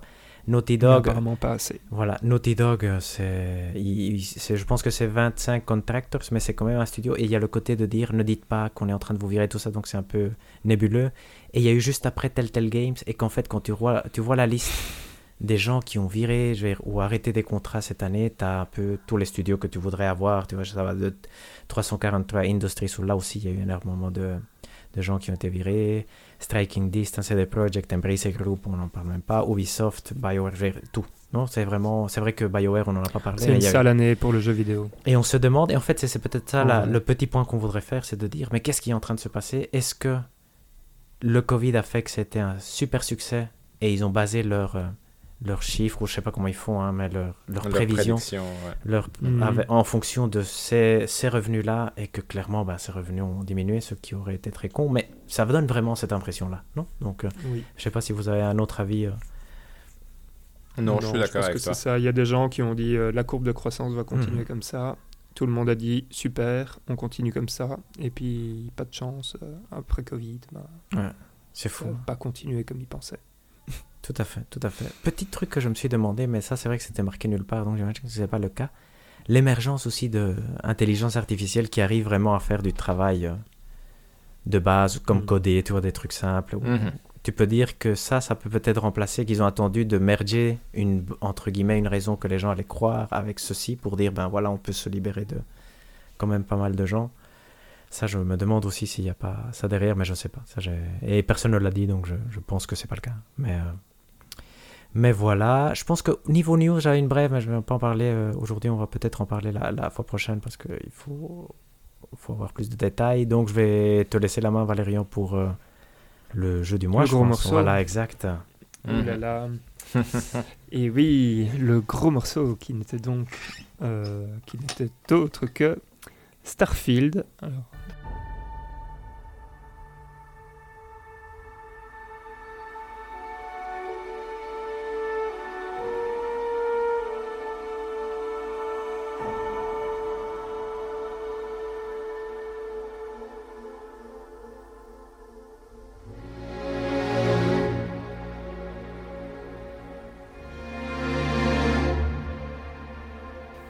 faire très attention parce que euh, quand j'en parle, je dis tout le temps Sky, Skyfield, Skyrim, Starrim, et tout, tout y passe, mais Starfield, euh, il passe jamais euh, tout à fait. Donc, qu'est-ce que c'est Starfield? Bah, C'est le, gros, la grosse nouvelle licence lancée par Bethesda. La licence qui doit sauver Xbox mhm. et ses achats douteux. Euh, Qu'en est-il? On va bientôt le savoir. Euh, je sais pas dans quel ordre j'ai envie de le faire. Parce que, bon, d'un côté, je pense que c'est David qui a joué le moins. Mais je ne J'ai suis même pas joué sûr de 7-8 ça. heures. Ah ouais. coup, Oui, voilà, donc c'est d'office, ouais. Ça. Donc j'ai 12h30 presque envie de commencer chez toi parce que donc on a un, un podcast qui spoil bien. Oui, Donc quoi qu'il arrive, j'ai envie de garder me garder pour la fin parce Bien que sûr. euh, je suis seul, le seul qui a vu la fin de ce jeu. Euh, donc qu'est-ce qu'on fait? On fait euh, David Hector et puis moi ou on fait Hector David et puis moi pour avoir euh, parce que Hmm. sinon Non, on je peux commencer, dans- puis euh, Hector. Oui, vas-y, va- allez, fais-toi plaisir, David. Ah, bah, honnêtement, moi, mon, mon souci principal, je dirais, c'est, j'ai pas aimé, mais je ne m'attendais pas à aimer en soi. Mhm. Pour, euh, non, parce qu'en soi, moi, je pas pas, à ce les que jeux Bethesda, du coup, euh, on, était, on était mal parti. Mais je dirais que ce qui m'a frappé le plus, il y a deux choses que je dirais qui m'ont frappé en cours de route. C'est euh, que c'est quand même vieillot comme jeu quand ça sort aujourd'hui. Je trouve qu'il y a quand même beaucoup d'aspects qui. Je suis étonné que ça ait si peu changé de la part de Bethesda. Par exemple, tout ce qui est. Mais on en reparlera plus en détail. Mais tout ce qui est technique, je trouve que ça fait très vieillot. Et en tout cas, sur ordi, Mhm. ça tourne pas super bien, pour être honnête. Et de deux, c'est le côté très.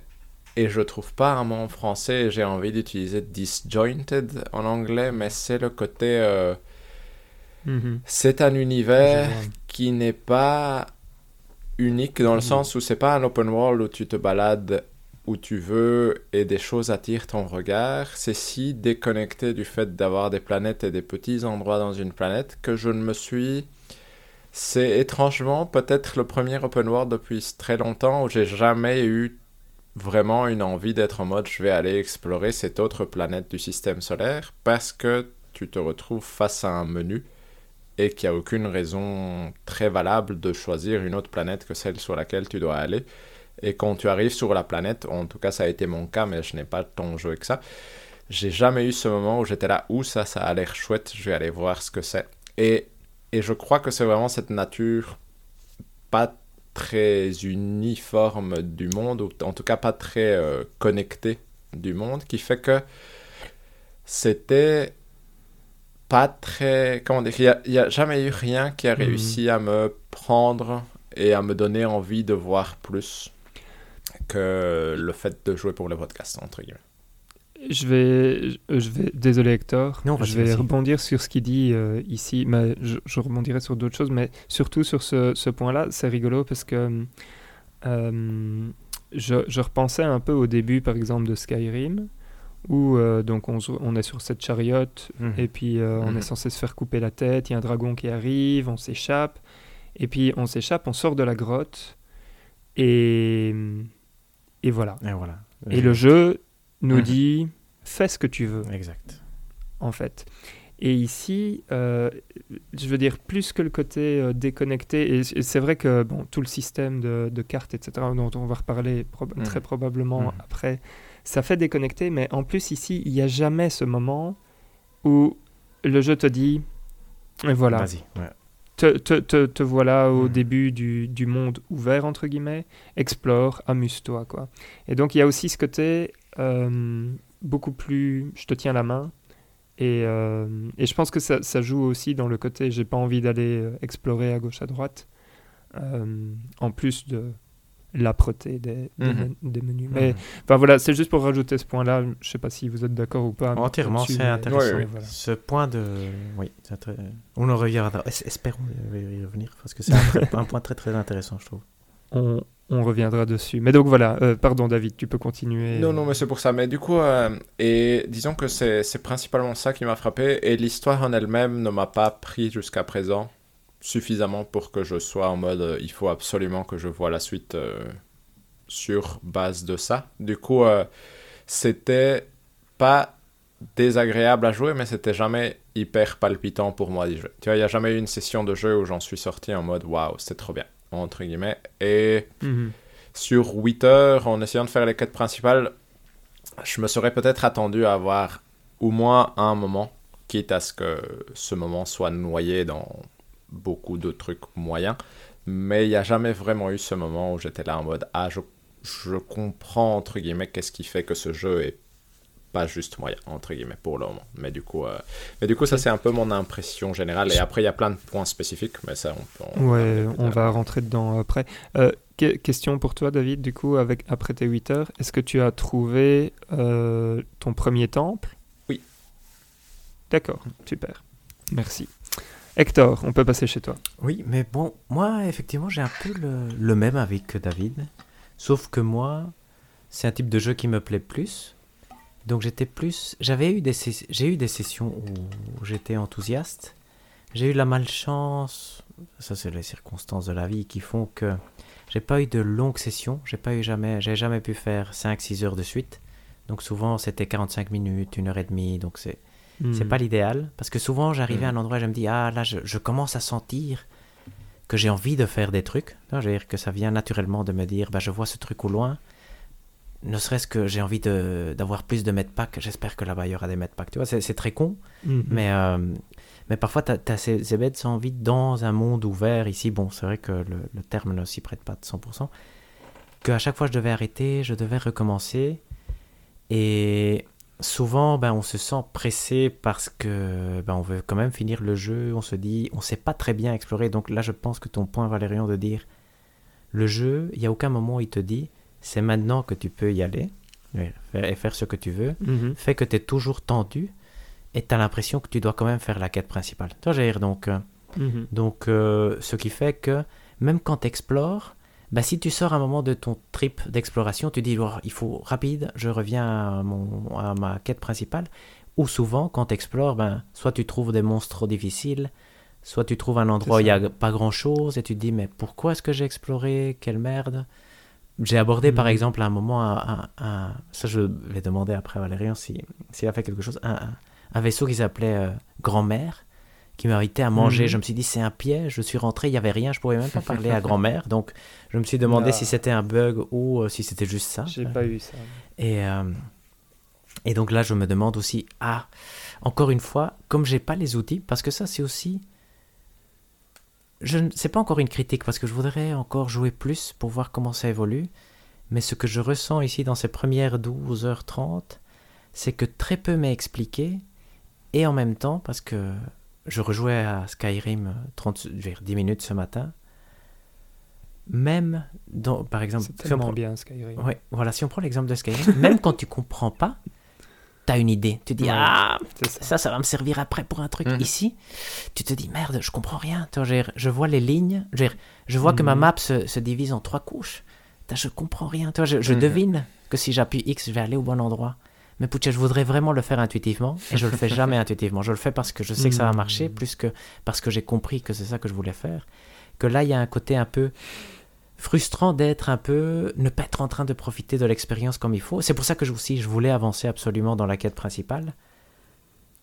Il y a beaucoup de quêtes secondaires. C'est très dur de savoir quelle quête, quelle quête secondaire il faut faire. Parce que moi, j'en avais fait une seule, je pense. Et elle est très vite devenue trop difficile pour moi. Donc, je me faisais tuer à chaque fois. Et ça, c'est décevant. Après, j'en ai fait d'autres, mais après, ça m'éloignait trop. Elles étaient parfois très longues, donc elles m'éloignaient. Il y a une, par exemple, là où tu arrives euh, dans le village du, du cow-boy avec euh, le monsieur avec un mhm. chapeau, Sam Coe, je mhm. pense. Mhm. Et il y a des... Et ça, c'était chouette, parce qu'à un moment, par erreur, je me fais... Euh, je vais à l'endroit, j'active une mission qui n'était pas la principale, parce que je pense que si tu appuies Start, il active la mission, ou quelque chose comme ça. Et je me retrouve avec les, les militaires ou les policiers, ils me disent, ben voilà, si tu fais cette mission, tu vas être recruté par nous. Et là, je me suis dit, merde, ça, je veux pas faire du tout. Et donc, j'ai eu le réflexe de dire, mais ça, je veux pas faire. Donc, ça, j'ai arrêté. Et j'ai été, il y avait aussi une autre madame qui avait un healthcare, ou donc un truc pour aide aux, pauvres, et qui, elle, demandait des trucs. Et donc, là, je pouvais faire des missions, mais après, ça s'embranchait tellement que je me suis dit, je vais quand même revenir. Parce qu'il y avait ce côté de dire, je ne me sens pas encore à l'aise, que je pourrais tout faire quand une quête annexe dépasse certaines étapes. Donc, euh, hmm. donc là, là c'est Sinon, il y a des moments où je trouve que c'est vraiment très chouette. Tout ce qui est mm. exploration de base et tout ça, moi j'ai trouvé très réussi quand même. quand je jouais, euh, c'est peut-être pas les meilleurs jeux là-dessus, mais quand j'étais à l'intérieur d'une base, il y avait ce côté un peu horreur. Ça me redonnait envie de jouer à Dead Space, à Alien Isolation, ce qui pour moi est un bon signe. Toi. Je veux dire, ça veut dire que c'est en mm. train de fonctionner. Mm-hmm. À Deadloop aussi, parce qu'il y a. Donc, pour moi, le, le, jeu fonctionnait, Mais comme disait David, je pense que ce côté euh, vraiment non connexe ou vraiment divisé en morceaux qu'on ne sait pas connecter dans notre tête encore, ou que peut-être on y arrivera à un moment, je veux dire, ça, ça, ça, ça crée cette impression de dire je ne comprends pas encore tout, et ça dure trop longtemps à mon goût pour l'instant, du fait que maintenant je vais passer sur Assassin's Creed Mirage, par exemple, juste pour donner un exemple, j'ai pas encore d'attache pour revenir à Starfield, et c'est ça qui me frustre un peu. Donc Hmm. euh, voilà, ça je... Pour l'instant, ça c'est mes impressions. Après 12h30 de jeu, ce qui est quand même beaucoup, je ce qui est quand même déjà Oui. non négligeable, je trouve. Mais c'est bien, euh, parce que donc moi j'ai terminé le jeu, Yeah euh, mais j'ai été vraiment en, en ligne droite. Donc c'est mon premier euh, jeu Bethesda que je termine. Ah, Enfin, ouais, de... c'est ça, parce que Oui, j'ai jamais de fini Bethesda Skyrim, j'ai jamais fini ouais, Fallout. ouais, c'est ça. Fallout, tout ça, j'ai jamais fini, donc c'est le premier. Par contre, du coup, la façon dont je l'ai joué était terrible parce que je n'ai rien fait d'annexe. Ah oui. Mais quand je veux dire je n'ai rien fait d'annexe, c'est euh, quand il y avait des types qui me parlaient et j'étais là genre, Hmm, ça n'a pas l'air d'être la quête principale. Euh, je les envoyais euh, paître euh, au loin. Quoi. C'est compliqué. Donc, moi, je suis plutôt comme, comme Hector. hein. Donc, j'ai eu des moments où je me suis dit Ah, euh, ça c'est chouette. Typiquement, euh, au tout début, quand on est dans, dans le vaisseau qui était euh, ravagé par un ou des aliens ou Mhm. créatures, Oui. euh, j'étais là genre ah ça, ça, limite j'aimerais bien euh, pouvoir les retrouver euh, me, aller voir la, la Mhm. tronche de ces bestiaux et, et des trucs comme ça il y a plus tard euh, une mission chez euh, chez le sponsor du jeu donc là, là je pense qu'on va rentrer en, en ouais. territoire de spoil Mhm. donc il y a un moment où on retourne sur Terre et on va, on va dans les bureaux de la NASA. De la NASA. Euh, donc là c'est franchement pas mal et il y a une qui est encore mieux mais qui est vraiment tout à la fin du, du jeu où c'est une mission où en fait on euh, dans enfin à l'intérieur de la base où on est on alterne entre deux univers un où il y a eu euh, un accident et le même univers, mais où l'accident a été contenu. Ah. Et donc euh, les gens qui sont dans l'un et les gens qui sont dans l'autre ne sont pas les mêmes, ceux qui ont survécu. Et, euh, et, et bref, et ça c'est là c'est du génie parce que c'est vraiment ultra bien foutu et la fin de ce truc-là est, super maline. Et donc il y y, y a ces moments qui te prennent. Et puis à côté de ça, il y a tout le reste qui, qui est juste frustrant en fait. C'est comme, comme David disait, c'est un jeu vieillot. C'est, ça a été un, un jeu incroyable en 2013. Mhm. Euh, mais ici, dans, dans un monde où, euh, où on nous vend le SSD en mode euh, oui, enfin voilà, on, on passe d'un monde à l'autre. Enfin, je veux dire Ratchet Clank, Rift Apart, on passe d'un monde à l'autre sans temps de chargement. Ici, on passe notre temps dans les, dans les temps de chargement, quoi. Mhm. C'est, enfin, je veux dire, c'est. C'est vrai que même s'ils sont rapides, ça choque quand même Oh. de devoir couper à Ouais. chaque fois, effectivement. Mais c'est tout le temps, tout Mhm. le temps. Et donc, c'est là aussi qu'il y a le, le côté euh, très. euh, euh, comment que, Déconnecté que, que, que, vous, que vous Mhm. avez tous les deux dit. C'est qu'on. Enfin, pour aller d'un point A à un point B, c'est du fast travel, quoi. Point. Enfin, je veux dire, oui, on voit un vaisseau qui. Enfin, on voit une mini cinématique d'un vaisseau qui, qui fait un, un saut euh, gravitationnel. Ok, super, mais, mais il se passe rien, quoi, d'un point de vue. euh, Enfin, voilà, d'un point de vue. euh, je veux dire, immersion, ça, ça casse tout, quoi. enfin, clairement. Voilà. Et, et donc c'est compliqué parce que c'est un jeu qui, à la fois, j'avais des moments où j'étais là, genre, ça c'est incroyable. Et puis direct après, il me cassait euh, sur le coup. Alors c'est bien parce que vous avez tous tous les deux vu le premier temple au moins, Mhm. je pense. Oui. Hector aussi, Oui, t'as oui, vu le premier oui. Ouais. Et donc typiquement, quand tu arrives dans cette mission, où donc tu dois mettre euh, ton, ton viseur et il te dit oui, euh, quand tu vois les irrégularités, c'est- il faut suivre et quand elles vont s'intensifier, tu devrais être proche du signal et tout. Enfin, c'est, c'est vachement bien foutu. Tu arrives là, tu vois le temple, tu te dis ah, ça y est, ça, ça, allez, ça claque, c'est, c'est super chouette. et alors, tu rentres dans le temple et tu te dis euh, ok, qu'est-ce qu'il faut faire? Donc moi, je suis resté déjà pendant deux minutes, je voyais, euh, je voyais le truc, j'étais genre qu'est-ce qui se passe? Mhm. il se passe rien du tout. Et puis à un moment, j'ai vu des étoiles euh, qui avaient l'air de bouger. Et j'étais là, ah oui, c'est pour ça qu'il me disait que je devais voler. Et donc j'essaye de me diriger vers les étoiles. Et je passe les étoiles, je passe les étoiles, etc. Puis à un moment, je me dis, mais C'est pas ça. ça fait, Ouais, exactement. ça fait 10 Ça doit minutes que ça, je suis voilà, en train exact. de chasser ces étoiles-là. D'accord. Il ne se passe rien. Mais, pendant, mais je vous jure que ça a bien duré pendant 10 minutes. Bon, J'ai sorti mon téléphone, j'ai été voir, Ah oui, et puis j'ai lu qu'il fallait, qu'il fallait chasser les étoiles et j'étais là, mais ça fait 10 minutes que je fais ça, pourquoi? Enfin, ah oui, je vais donc pas c'est vraiment juste ça qu'il faut faire. Il n'y a pas d'astuce vraie. Ouais. Il Parce n'y a que je me pas suis dit, d'astuce. euh, il y a... Parce que j'ai fait ça, à un moment ça marchait, je me suis dit, j'ai mal fait, il y a, il y a Ouais, quelque chose exactement. Mais, mais, mais, ah, ok, et donc vous avez eu la même chose Oui, que moi 10 minutes aussi. où, euh, il se Ouais. passait rien, ouais, mais c'est fou, hein, et il se passait rien, et il se passait rien, et puis, et puis donc j'ai été voir ça, et puis après, bah, tu te dis, ok, bah, si tout le monde te dit que c'est ça qu'il faut faire, je vais Mhm. continuer à le faire, et puis ça s'est passé, mais alors, c'est, enfin voilà, ça te sort complètement de ton moment, Quand ça aurait dû où être trois fois t'as l'effet c'est spectaculaire. ouais, ouais. Oui, ou, ou ça aurait dû être zéro fois. Tu touches le truc et boum, tu as la vision. C'est vrai, et tu vois, euh, en Mm. fait, tu n'as même pas besoin de faire un, Non, un- clairement. un mini-jeu pour ça. Mais et, et c'est là où à chaque fois je me dis, mais qu'est-ce qu'ils font, quoi? Pourquoi Enfin, dans quel, dans quel monde ils, ils vivent? Et, et c'est comme David dit, c'est super vieillot, quoi. Mm. Enfin, et voilà. Et alors, euh, voilà, donc je finis avec un. Je suis très mi- mitigé. Parce qu'à la fin de l'histoire, en plus, c'est très maligne. Enfin, je veux dire, il, Mhm. il- il fait une proposition de quelque chose. Euh, on, en, on en reparlera plus tard, parce que là, on est vraiment dans le gros, gros spoiler. Mais il, il y a des choses qui sont malignes à mort, mais à côté de ça, c'est c'est comme David disait, euh, c'est tous les, tous les problèmes plutôt de type. euh, allez, je veux dire, bon.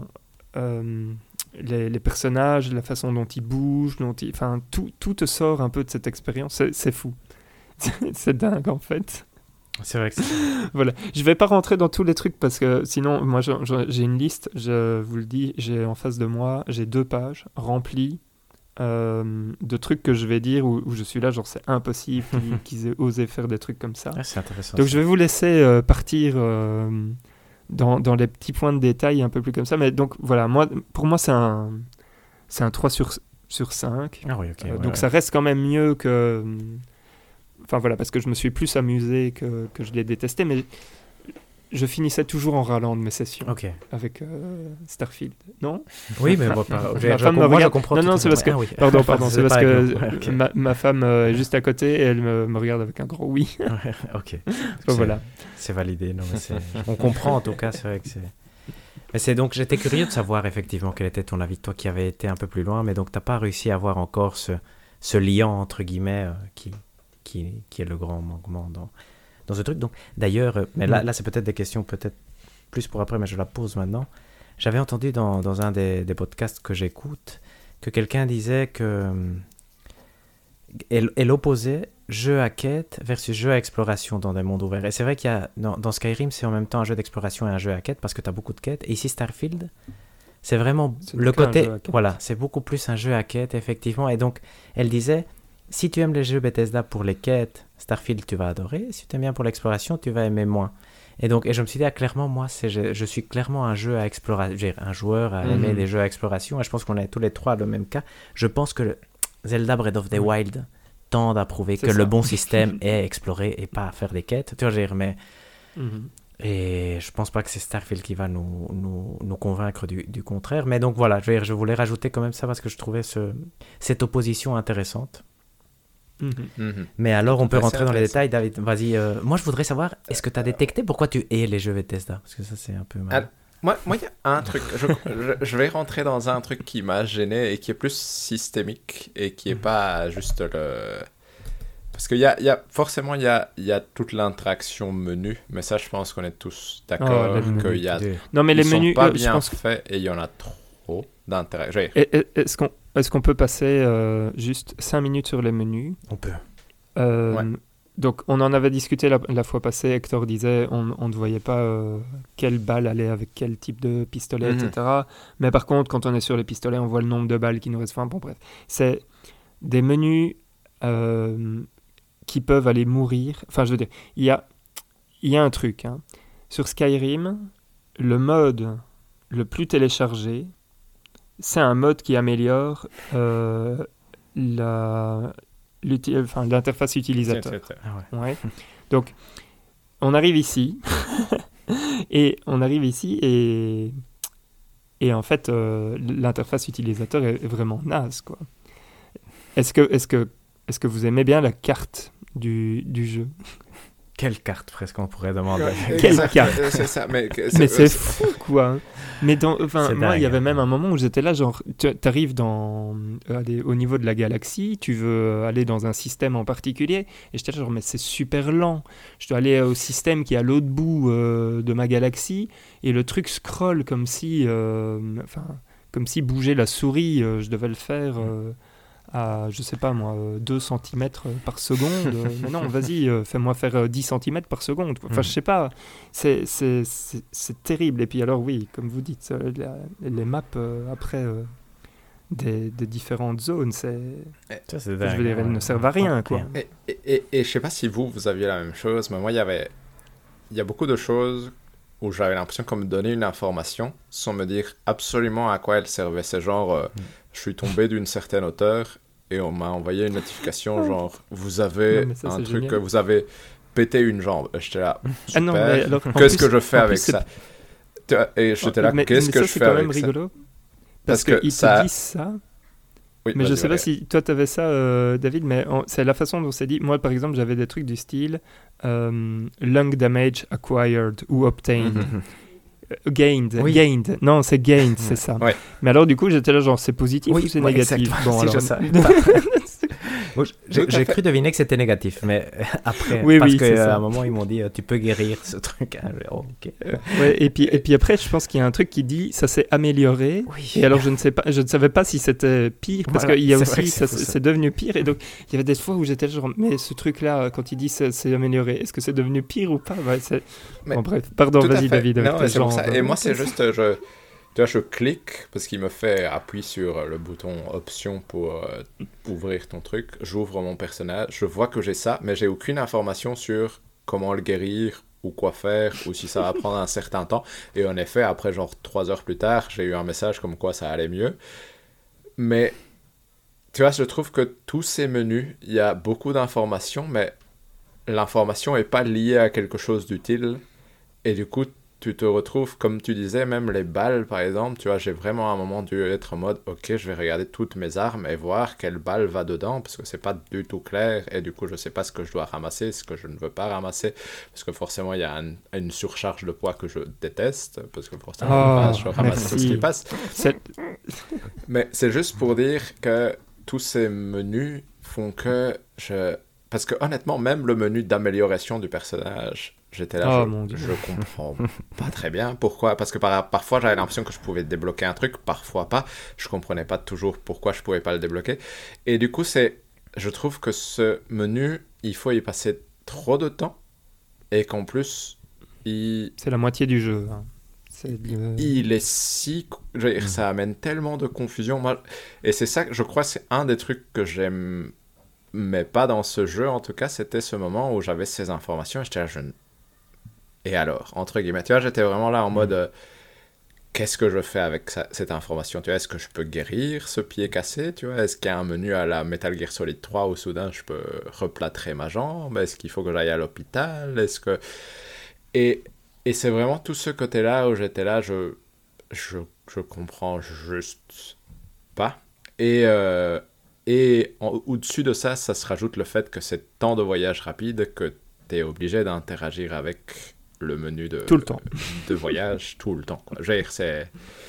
Mais euh, si je peux m'éloigner un peu des menus, moi je pense que ce qui me dérangeait le plus, et je pense que ça vient en contraste vraiment avec Baldur's Gate 3 pour le coup, c'est le côté... euh, Ah, mais il faut pas comparer. Non, c'est vrai. non, non, non, mais ce que je veux dire, c'est que pour un RPG, ça, c'est- un jeu qui n'assume, comment dire, qui n'a... J'avais l'impression qu'il n'avait aucun courage pour deux raisons. D'un côté, c'est le côté, euh, il va te mettre, et je vous l'avais déjà dit la fois passée, mais c'est te mettre toutes les quêtes annexes que tu as même peut-être croisées Mm. du coin de l'œil de ton personnage, même si ça. tu ne t'es pas arrêté pour lire quelque chose, plutôt que de faire quelque chose qui va te donner une envie d'interagir. Et du coup, moi, parfois, j'ouvrais mon truc de quête annexe et j'étais là, mais c'est quoi ce truc? Tu vois, pourquoi soudain je pourrais aller parler à telle personne alors que je n'ai pas l'impression d'avoir lu un seul document, mais il s'avère qu'il y a un document quelque part quand je courais dans une pièce qui fait que. Du coup, je trouve que de ce côté-là, le jeu, ça donne. Moi, ça me donnait une impression un peu de, de artificielle, entre guillemets, de toutes ces quêtes. Je veux dire, c'est pas je trouve que tu ne tombes pas dessus naturellement, ou en tout cas ça m'est pas arrivé souvent, et du coup j'étais là, mais je vois pas pourquoi je ferais cette quête annexe, parce que je ne sais même pas, tu vois, je n'ai pas croisé quelqu'un. Et la deuxième chose, et c'est quelque chose qui est pour moi très Bethesda, c'est le côté de... J'avais l'impression que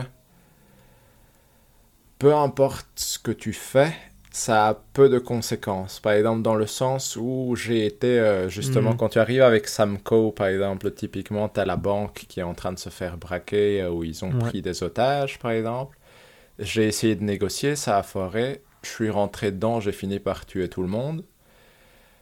Ça a rien changé. J'ai, comment dire? J'ai eu l'impression que ça a rien changé entre que je réussisse ou que je rate sur euh, l'appréciation que j'avais des gens pour qui je faisais ça.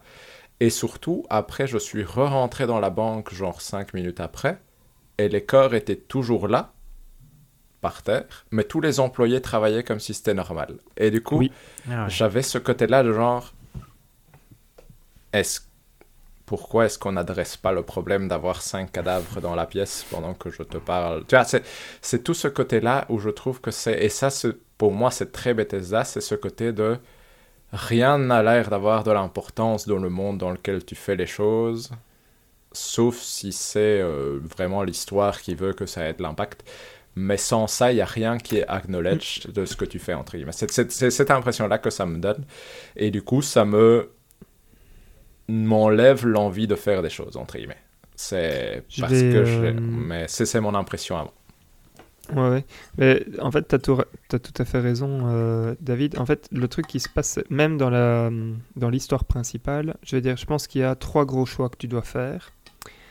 Euh, et en fait, quand tu, quand tu les fais, tu te dis, ouf, ça, ça a un gros impact sur le moment même. Mais après, ça n'en a presque plus aucun, en fait. Euh, ou du moins, c'est très... voilà, tu, tu, vas, tu vas oublier personne ne t'en voudra, enfin, personne ne t'en voudra, c'est vite dit, mais c'est ça qui est, rigolo, c'est que hum, quand tu as les, choix de dialogue, etc., je trouve aussi, c'est typique de, ce que j'ai vécu ici, sans le comparer à Baldur's Gate 3, mais même j'essayais de jouer un personnage, euh, moi qui était, euh, donc c'était une, euh, chasseur, une chasseuse de, de monstres, Mhm. Euh, et globalement, de la façon dont je la jouais, c'est. Euh, j'en ai un peu rien à cirer des, des, gens. Tout ce que je veux, c'est de l'argent. Quoi. voilà. Et, et, en fait, euh, parfois, tu te retrouves dans des situations où tu aimerais bien répondre quelque chose qui irait bien avec ton personnage d'un point de vue roleplay.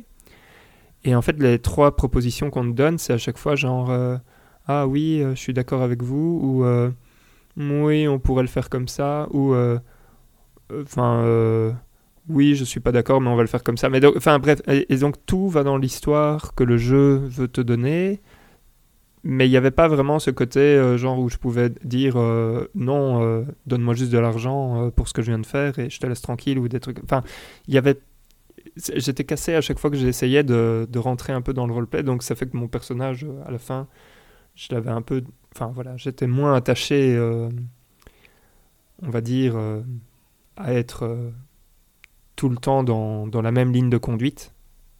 Euh, enfin voilà, et donc, donc ça, ça te sort aussi un peu euh, du, du, jeu. Enfin, je sais pas si vous, vous avez eu ça, mais ces histoires de...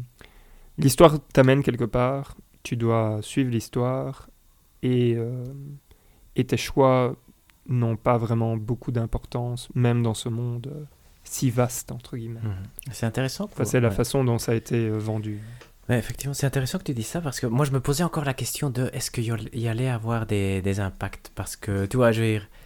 Et ça, c'est des choses aussi que j'ai entendues dans des podcasts. Par exemple, si tu tues des gens au début et tu vas en prison, ou je sais pas comment tu fais pour aller en prison, le fait mhm. que tu aies été en prison peut, avoir, peut te marquer pour d'autres, mais je sais pas comment, hein, pour d'autres moments euh, dans, dans, ton parcours. Mais par contre, pour revenir, donc moi j'ai pas encore eu, et je pense que j'en aurai pas parce que j'ai tendance à jouer tellement le jeu comme il faut, tu vois, entre guillemets, que, Mhm. que je vais jamais aller en prison. Donc je ne verrai jamais les conséquences d'aller en prison. Mais euh, sinon, un truc qui, et là ça rejoint un peu ce que, ce que vous dites, qui me frustre beaucoup, je trouve que le choix des dialogues est pas, pas génial. Tu vois, je je, moi je Mhm. suis toujours, euh, je répondrai aucune. Tu vois, donc, euh, et ça, ça je trouve que c'est frustrant. Tu sais que la première va faire avancer. Et parfois, souvent, je suis là, mais vraiment, j'en choisirais vraiment aucune, tu vois, je- parce que souvent, c'est peut-être mon personnage qui est comme ça, mais il, il essaye de se moquer des gens. Je sais pas si c'est un truc général. Et euh, je me dis, mais moi, je veux pas me moquer des gens. Et alors, soit j'ai l'option, juste le premier truc qui est, euh, bon, je- j'accepte ou voilà. Mhm. Mais donc, ça, de- le- ce choix de dialogue, je le trouve un peu, euh, un peu décevant. Mhm. Bah, sur- c'est c'est- ouais, ça, ça rejoint euh, ce que je voulais Mhm, dire, avec exact. le côté euh, jeu de rôle en fait qui, qui est fait, perdu ouais. par ce, par ce truc-là. Oui, c'est ça, t'as raison. Le deuxième, c'est celui où, il- où, où on se moque des gens, et le troisième, c'est juste pour avoir plus d'informations. Ah oui, ok. pense. Ah oui, bah voilà. Ouais, Un truc exact. comme ça. Donc, Ouais, non, c'est- ultra. euh, c'est terrible. Et alors, euh, ouais, mais donc, ce que j'aime bien, on en avait déjà discuté de la fois passée, mais quand, quand David dit euh, il y a ce truc de quête annexe, euh, enfin, la liste de quêtes annexes qui, qui augmente, euh, mais c'est. En fait, c'est vraiment ça. C'est quand tu arrives en ville, il y a des gens qui parlent de, dans tous les sens. euh, Donc, il y a plein de dialogues qui se mettent à l'écran et en fait, on comprend rien. Mais donc, on récupère toutes les quêtes annexes comme ça. Et alors, euh, moi, ce que j'ai, ce que j'ai eu euh, à la fin, enfin, c'est que hum, donc à la fin, il commence à se passer des choses de plus en plus, et, et donc euh, les personnages qui sont avec toi veulent toujours te parler. Et alors, ça devient, mais, mais je veux dire, ça devient un point où c'est embêtant parce que toutes les deux minutes, ils te disent euh, I would like to talk to you when you have a moment. Et et t'es là genre, non, mais j'ai pas envie de te parler. Enfin, je veux dire, tu me suis, euh, tu, tu m'aides à tuer des, des types pour qu'on avance, mais je n'ai pas envie euh, qu'on discute de ce que tu as ressenti euh, quand un tel euh, a dit telle chose. Quoi. Enfin, je veux dire, on n'est pas obligé de revenir sur tous les moments euh, où, où on a fait euh, quelque chose. Quoi. Mais c'est. Enfin voilà, je sais pas si vous, ça vous avez vécu, parce que je pense que c'est plutôt vers la, vers la deuxième moitié euh, de l'histoire, mais c'était dingue. Et même, c'est dingue au point où on leur répond. Enfin, parce qu'à un moment, j'ai- je me suis dit, oui, c'est bon, Mhm. je, vais lui, je vais lui parler, et comme ça, il me laissera tranquille. Mhm. Il m'a parlé d'un truc, et puis, euh, et puis on a continué. Et mais, mais vraiment, 30 secondes après, il me disait I would like to talk to you when you have a moment. J'étais genre, mais on vient de le faire, quoi. T'avais qu'à tout déballer, quoi. Ah, c'est- génial. Moi, c'est vrai que j'ai eu un truc comme ça où à un moment j'étais en train de faire des missions et j'ai Barrett vient me parler pour dire qu'il veut me parler. Et en plus, parfois c'est long. En tout cas, moi j'ai eu ça. ce- Je, vais- je voulais, Oui, je voulais couper oui. la conversation au court et il a continué, continué, continué. Donc c'est vrai que ça c'était curieux. Mais c'était moi là qui avait mal choisi le moment de parler à Barrett. Donc j'avoue, à moitié, c'était ma Mhm. faute quand même. Moi, je vais. Allez, parce que c'est vrai qu'on est encore en, en train de taper du. Enfin, sur, euh, sur le pauvre Starfield. Moi, je vais quand même euh, donner un truc que j'ai adoré. Mhm. Euh, et ça, c'est un truc qu'ils font bien dans tous leurs jeux, je trouve. Euh, c'est les, les mini-jeux quand il faut euh, ouvrir des portes. Oui, bien joué. Mhm. ça. Ouais, ça c'est incroyable. Bon Et truc. je- en fait, ça c'est très très bien. Ça c'est super malin. Ils ont ils ont fait ça. euh, le petit jeu euh, de, de logique là, Mhm. c'est- c'est m- magnifique, magnifique. Voilà. Non, mais moi, moi, en général, j'aime bien. hein. C'est juste que ce côté déconnecté lui dessert tellement à un jeu qui a Mhm. l'air tellement incroyable derrière, tu vois, mais qu'on n'arrive pas à voir. C'est un peu ce côté Mhm. frustrant. Tu te dis, il doit y avoir quelque chose de génial, tu vois, j'ai- parce qu'il y a tellement de choses. Tu peux, Mais- as des vaisseaux, tu peux avoir plusieurs compagnons Oui, qui tu- ont plusieurs capacités. Tu te dis, mais ça, ça doit servir à quelque chose, tu vois. Moi, je les utilise pas pour l'instant parce que je, je tue tout le monde. Tu vois, as jamais ouais. besoin. Et c'est ça que je me dis. Et, et quand est-ce que voilà, quand est-ce que ça va se dévoiler tout ce truc derrière qui a l'air tellement réfléchi. Et c'est ça qui me, Euh, me déçoit de t'entendre parler effectivement Valérian parce que je- moi j'espérais que avec la quête annexe, t'aies suffisamment d'infos pour te dire ah là j'y vais au moins dire, euh, le, ce qui vient après me tente énormément. J'ai une piste hein, Ouais, mais, que Mais je ça vous donnerai euh, tout à la fin. Mais... Et- et- mais moi, c'est, je pense que tu tapes tout juste dans ce que je voulais dire par que le jeu n'est pas courageux, entre guillemets, c'est que il ose jamais mettre ses systèmes comme barrière à l'entrée de quelque chose, entre guillemets. Tu vois, les systèmes Hmm. sont là pour être là, mais si tu ne les utilises pas, le jeu est en mode c'est pas grave, c'est vraiment pas grave, continue. Et du coup, au final, moi, c'est typiquement quand ça arrive, c'est typiquement le genre de choses où je n'interagis du coup pas avec les systèmes qui sont là. Alors qu'ici, il y a l'air d'avoir énormément de systèmes qui sont là, mais que tu n'es jamais obligé d'interagir. Dire, Même le truc de vaisseau, de tu peux améliorer ton vaisseau comme tu veux. Tu devras faire- le faire une fois. Et- et- Tu seras obligé de le faire une fois. Exact. Mais tu vois, ça fait 8 heures de jeu et je vois Non, vraiment c'est vraiment sur la fin. aucun intérêt de le faire, par exemple. Tu vois, je suis là, je, Ah, je vois même pas à quoi me sert ce menu, par exemple. Donc, c'est juste, à ce niveau-là, je trouve que c'est un jeu qui, pour que tu puisses jamais être bloqué, met tous ces systèmes comme des systèmes annexes qui n'apportent pas du coup grand-chose au, au gameplay en lui-même principal, quoi. J'ai une petite, euh, une petite anecdote. Donc, il y a un moment où, effectivement, il, il te demande d'améliorer ton vaisseau. Enfin, parce que moi, j'avais, j'avoue que j'avais pas du tout regardé euh, Mhm. pour tout ce qui était vaisseau. J'ai fait quasi. Enfin, en gros, je jouais avec celui. De base. Du début, ouais, quoi. exact. Mhm. Ouais. Et, euh, et donc, il y a un moment où on te dit Ah oui, il faut pouvoir faire euh, autant de parsecs. Donc, euh, ou je sais plus euh, quoi. Et donc, tu as besoin. euh, Ah non, oui, c'est ça. Tu, tu dois augmenter euh, ton nombre euh, d'années-lumière. Ça doit passer à 22. Enfin.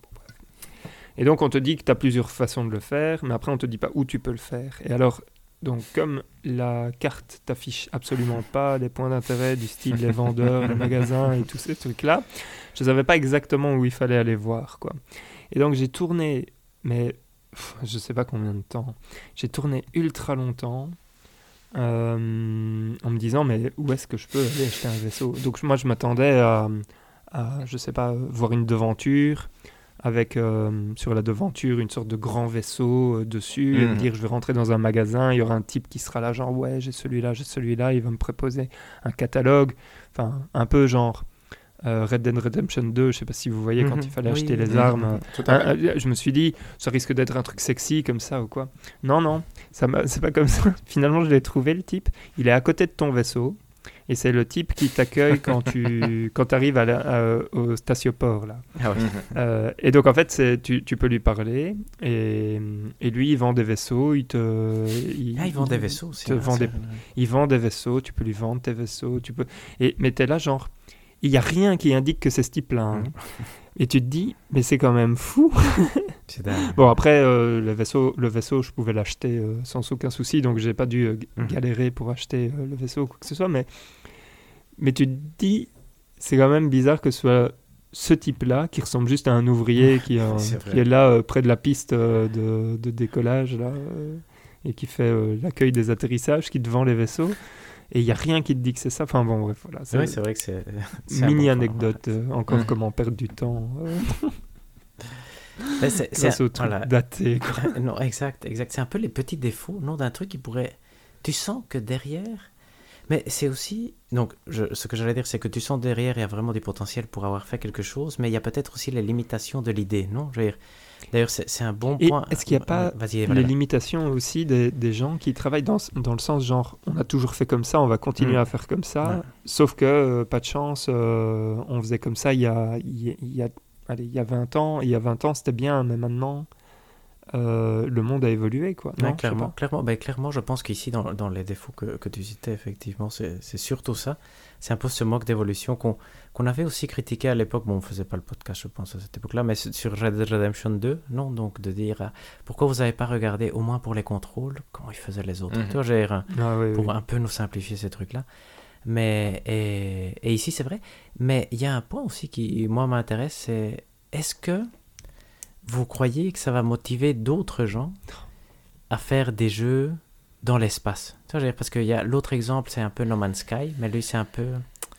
qui s'est très bien vendu apparemment euh, quand Skyrim. Euh, vrai quand- Ah ouais. oh, ça y est, je l'ai Ouais, fait. quand. Star- quand Starfield. euh, est sorti, mais ça me surprend pas. C'est vrai, que ça m'a tenté aussi d'essayer pour pouvoir faire la comparaison, parce que là, apparemment, tu peux vraiment faire 100 temps de chargement, si je ne me trompe pas. Mais là, c'est le voilà, ça c'est le seamless, c'est l'exploration quoi. Et Mais par contre, t'as pas de quête. Voilà, exact. Et donc, est-ce qu'il y a moyen de faire un jeu dans l'espace qui tienne la route? C'est ce que je me demande maintenant, parce que c'est tellement grand que c'est aussi... C'est son attrait, mais c'est... Ici, comme c'était découpé, c'était trop petit. Je- Je vais poser Mais- une question parce que je mais l'ai pas fait, mais Mass Effect 2, euh, c'est pas un bon jeu dans l'espace? Mais un monde ouvert, tu vois, je pensais vraiment à un monde Ah, full ouvert, bah, full ouvert moi, d'exploration. Mais ouais. oui, Moi, mais moi, j'ai l'impression fais, que... tu fais juste une, euh, un système quoi, non? Moi, j'ai l'impression Ouais. que ce qui manque énormément ici, c'est que le voyage spatial ne sert à rien. Tu vois, c'est un menu et un voyage rapide. Oui, exact. Et, en- et du coup, le- la transition entre des zones de monde ouvert, entre guillemets, si tu voulais, ne va jamais t'amener aucun événement inattendu. Tu vois, ça, c'est un truc qui m'a perturbé très fort, c'est que j'étais là, à quoi ça me sert de décoller avec mon vaisseau, si c'est pour ouvrir le menu de toute façon et appuyer sur la planète où je vais aller, parce que sinon, ça va me prendre 5 heures d'aller à la planète où je veux aller, sans qu'il y ait rien d'intéressant qui se passe en cours de route. Et je trouve que c'est là où le jeu pour des soucis de réalisme fait au final que tu ne dois faire qu'utiliser un menu au lieu d'être en mode euh, bah au fait euh, si tu appuies sur tel bouton tu voyages super vite et euh, tu te retrouves à la planète et tu dois quand même le faire physiquement et tu peux aller atterrir physiquement tu vois c'est je trouve que c'est je pense qu'un jeu et à mon avis No Man's Sky doit mieux réussir ce côté là de bah au fait le voyage en lui-même sert à quelque chose plutôt que de juste être un menu euh, Ouais. Mais à côté de ça, il a l'air chiant, euh, No Man's Sky. Ah non, non, je dis voilà, pas, j'ai jamais joué à No Man's Skies, mais, mais tu vois, c'est, c'est, ce que je veux dire, c'est que Starfield ne fait rien de cette, toute cette partie-là, espace entre guillemets, il n'en fait rien, quoi. Mais est-ce que vous avez pas l'impression que, genre, si, si euh, Starfield l'avait fait, enfin, du style, ok, t'as t'as- ta galaxie, euh, tu mets genre, je sais pas, trois systèmes, et, et tu mets, euh, je sais pas, euh, cinq planètes par Mhm. système. Ouais. Je- maintenant, je sais pas si c'est comme ça qu'on doit faire euh, le, comment dire, si les inclusions sont bonnes, genre euh, Non, planète, euh, système, galaxie, mais euh, genre dans un truc plus réduit, mais plus connecté, quoi. Oui, mais clairement. Parce que ici, on, je sais pas combien il y a de, de, de systèmes, mais il y en a, euh, il y en a bien 50, quoi. Mhm. Non? Oui, ou en tout Je cas, c'est. Enfin, je veux dire, le nombre de points euh, exact, ouais. Que, que j'ai vu dans ce truc-là. Et donc, à chaque fois que tu arrives dans un système, tu es là, genre, bon, ok, maintenant, il y a genre euh, 10 planètes euh, par système. Donc, forcément, c'est impressionnant, mais ça n'a pas, enfin, je veux dire, moi, ça m'a pas du tout donné envie d'aller visiter à Non. gauche, à droite, parce que, en plus, euh, quand tu suis la quête principale, je trouve que donc la direction artistique est à la fois Enfin, elle, est, elle est moyenne, dans le sens où il y a des moments où elle est incroyable et il y a des moments où elle est, je trouve, extrêmement moisie. Et la plupart du temps, c'est au moment où tu arrives sur une planète, quand tu es à l'extérieur, c'est moche. C'est moche, ça te donne pas Mhm. envie d'aller visiter la planète ou quoi, parce que tu peux toutes les visiter. Je veux dire, sur Terre, il y a, il y a moyen de se, de se faire plaisir, par exemple. Mais il n'y a jamais ce, ce côté Euh, j'ai pris un choc quand je suis arrivé sur cette planète, elle m'a, donné un, un, vrai coup euh, comme ça. Par contre, euh, les intérieurs, en tout cas pour la quête principale, il y a des trucs où c'est vachement bien foutu. Par exemple, dans, allez, euh, dans les bureaux de la NASA et tout ça, là c'est, vachement bien. Comme Hector disait, hein, il y a des intérieurs, ça te fait penser à un jeu d'horreur euh, dans Mhm. l'espace, euh, etc. C'est, ça, c'est ultra bien foutu, mais, mais je trouve que les extérieurs sont très décevants. Et du coup, je me disais, tiens, est-ce que, est-ce que j'irais pas voir euh, une autre planète pour le fun? Et à chaque fois, je me disais, mais en fait, si, enfin, si dans la quête principale, on te montre pas euh, déjà des beaux trucs, je vois pas, enfin, je vois pas pourquoi les plus beaux trucs seraient à l'extérieur. Mhm. Donc, j'ai pas pris la peine de le faire. Mais... Et c'est vrai qu'un point qui, qu'on peut aussi, et qui va dans ce sens de déconnexion un peu voulu par les développeurs, c'est que tu n'as pas de véhicule non, dans les... et parfois les points dans une planète. Exact. Donc j'imaginais, parce que ça j'ai pas encore fait, et c'est quelque chose que je voulais faire, T'as le jetpack, quoi. voilà, quand tu arrivais dans... par exemple, si tu arrives à New Atlantis et tout ça, il y a plusieurs points qui s'affichent. Et tu, souvent, je, moi, je faisais l'atterrissage, ben, là où la quête principale était, j'ai toujours fait ça. Et je me dis, c'est vrai qu'il y a d'autres points dans New Atlantis que je pourrais peut-être investiguer et qui semblent être loin, tu vois, de, dans l'autre mhm. hémisphère ou des choses comme ça de la planète. J'ai jamais fait. Mais c'est vrai que naturellement, si je devais aller visiter ça, je ferais via le menu. Tu vois, je ne le ferais pas via New Atlantis mhm. elle-même. Donc, c'est là que je me dis, ah oui, c'est vrai qu'il y a quand même un... C'est le souhait des développeurs était de, j'ai l'impression, de jouer comme ça. Tu vois, je veux dire, par petits morceaux, essentiellement. Mhm. Tout à fait. Tout à fait. Euh, ok, je pense qu'on a touché à beaucoup, beaucoup de choses. Tu nous racontes la fin, Valérie On n'a pas...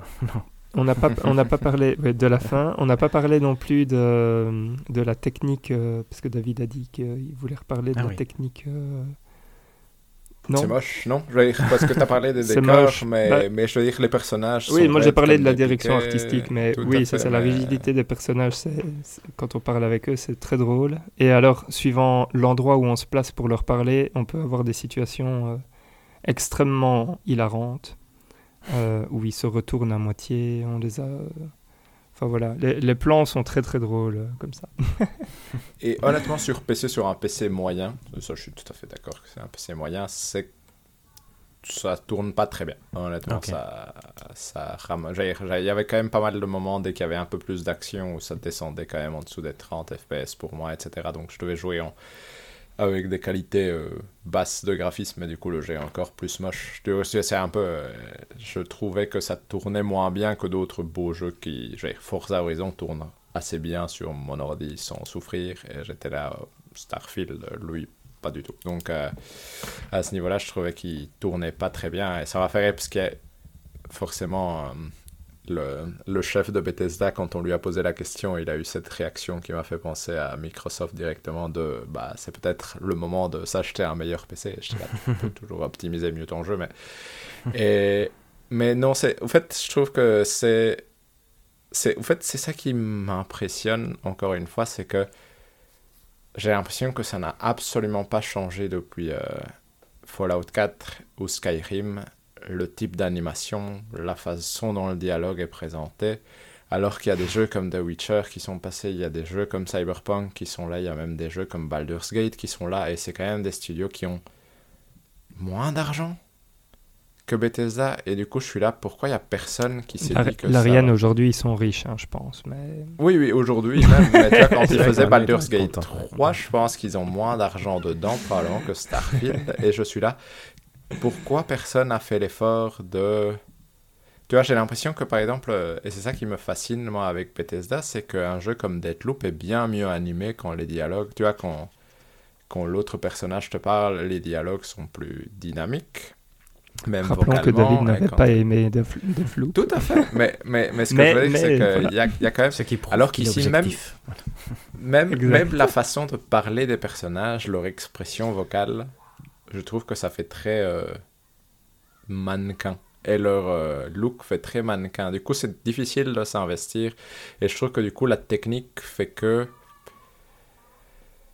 Voilà, moi, je, en tout cas, sur un PC moyen, c'était vraiment pas un jeu qui me donnait envie par ce qui me présentait, entre guillemets, par mhm. sa mise en scène. Et du coup, ça n'aidait pas ah. l'ensemble euh, à, à mieux fonctionner sur moi.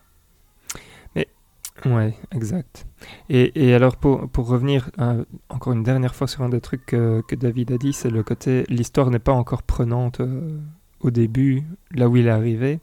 Et le problème, je pense que c'est que l'histoire, euh, il faut lui donner genre 14 heures avant que, avant que les choix, enfin les trucs parce que là, je suis en train de transitionner vers l'histoire. Oui, c'est bien. Vous remarqué. voilà, je, je m'envoie des, des, petites fleurs. Bon, c'est pas grave. Euh, mais donc, l'histoire, en plus, prend, prend trop de temps avant de, de devenir vraiment, euh, je vais dire, intéressante ou peut-être, enfin, oui, intéressante, c'est un grand mot, mais euh, de montrer exactement où elle veut aller, quoi. Parce que donc, je pense que le vrai premier moment, pour moi, ça a été euh, la découverte du temple, où tu as le, mhm. Mhm. pouvoir.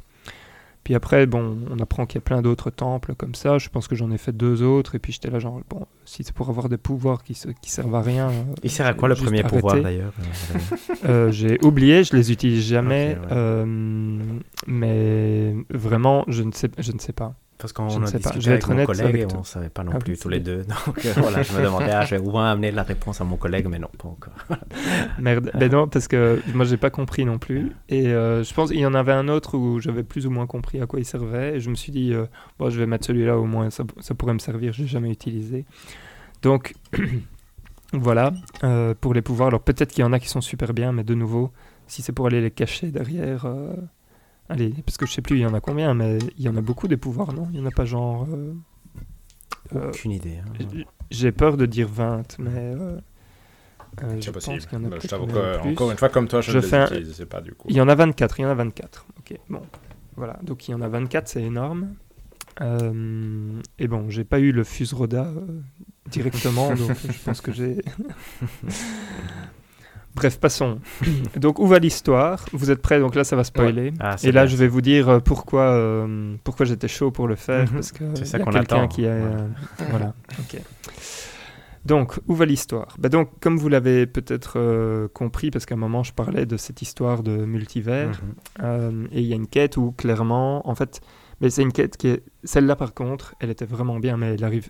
Je pense que c'est l'avant-dernière quête du jeu, hein, donc c'est pour vous dire à quel point fallait attendre avant d'arriver sur un truc euh, exceptionnel. En fait, on arrive à un endroit, et tant qu'on est en orbite de la, de la planète, on reçoit un message de détresse. On arrive sur la planète, on sonne euh, au laboratoire, et là, il y a un type qui nous répond, qui dit euh, Oui, euh, vous êtes là pourquoi? Et nous, on dit Bah, il y a eu. Enfin, tu peux le dire, il y a eu un signal de détresse qui vient d'ici. Euh, alors le type va dire bah non, tout, va bien, euh, enfin ok, vous voulez rentrer? Tu dis oui, ok, on va rentrer. Donc tu arrives, tu rentres, et alors euh, tu fais quelque chose comme, euh, donc le type va dire ah bah si vous voulez voir la direction, vous pouvez me suivre, suivez-moi, et donc tu vas dans le couloir, et là, tu as une sorte de... De petite transition, et donc tu es toujours dans le même couloir, sauf que plutôt que d'avoir des beaux couloirs lumineux, blancs, avec du carrelage partout. Euh, c'est tout noir et il y a. euh, comment euh, On a l'impression qu'il y a. Je sais pas, de la terre euh, partout et qu'il y a Mhm. eu euh, euh, plein de. Allez. Plein d'insectes qui sont venus pondre des œufs immondes partout. Enfin bref, donc c'est la vision du, du labo moderne et la vision d'un labo délabré où il y a eu Enfin voilà, et donc on se retrouve là, et puis il y a des bestioles qu'il faut tuer, et puis on tombe sur un type qui dit Ah, vous m'avez trouvé, c'est moi qui ai lancé le, le, le message euh, de détresse, euh, le signal de détresse, euh, etc. Et donc, et puis tu, tu bouges, et boum, tu te retrouves dans le monde, et puis le type dit Vous avez disparu, et là maintenant vous êtes de nouveau là, qu'est-ce que vous faites C'est dangereux, parce que c'est le type de la sécurité. et donc, c'est super bien foutu, super ch- chouette quête, et donc à la fin, en fait. Euh, quand on fait cette quête-là, on a une sorte de choix qui est, bah, soit on aide le type qui était tout seul dans son monde, Mhm. et donc ça veut dire que notre monde devient un peu le sien, c'est le, le principe de la, allez, de la, du chat de Schrödinger, là, de la boîte Mhm. avec le chat qui, euh, en fait, une fois qu'on l'a ouvert, euh, bah voilà, c'est cette réalité-là Mhm. quoi, qui, qui, qui prime. Euh, et et donc, du coup, il y avait ce côté où, bah, soit, euh, en fait, on, on arrivait... Enfin, voilà. Et donc, il fallait choisir avec le monde dans lequel on voulait faire, soit aider le type qui était tout seul et tout le monde était mort, et...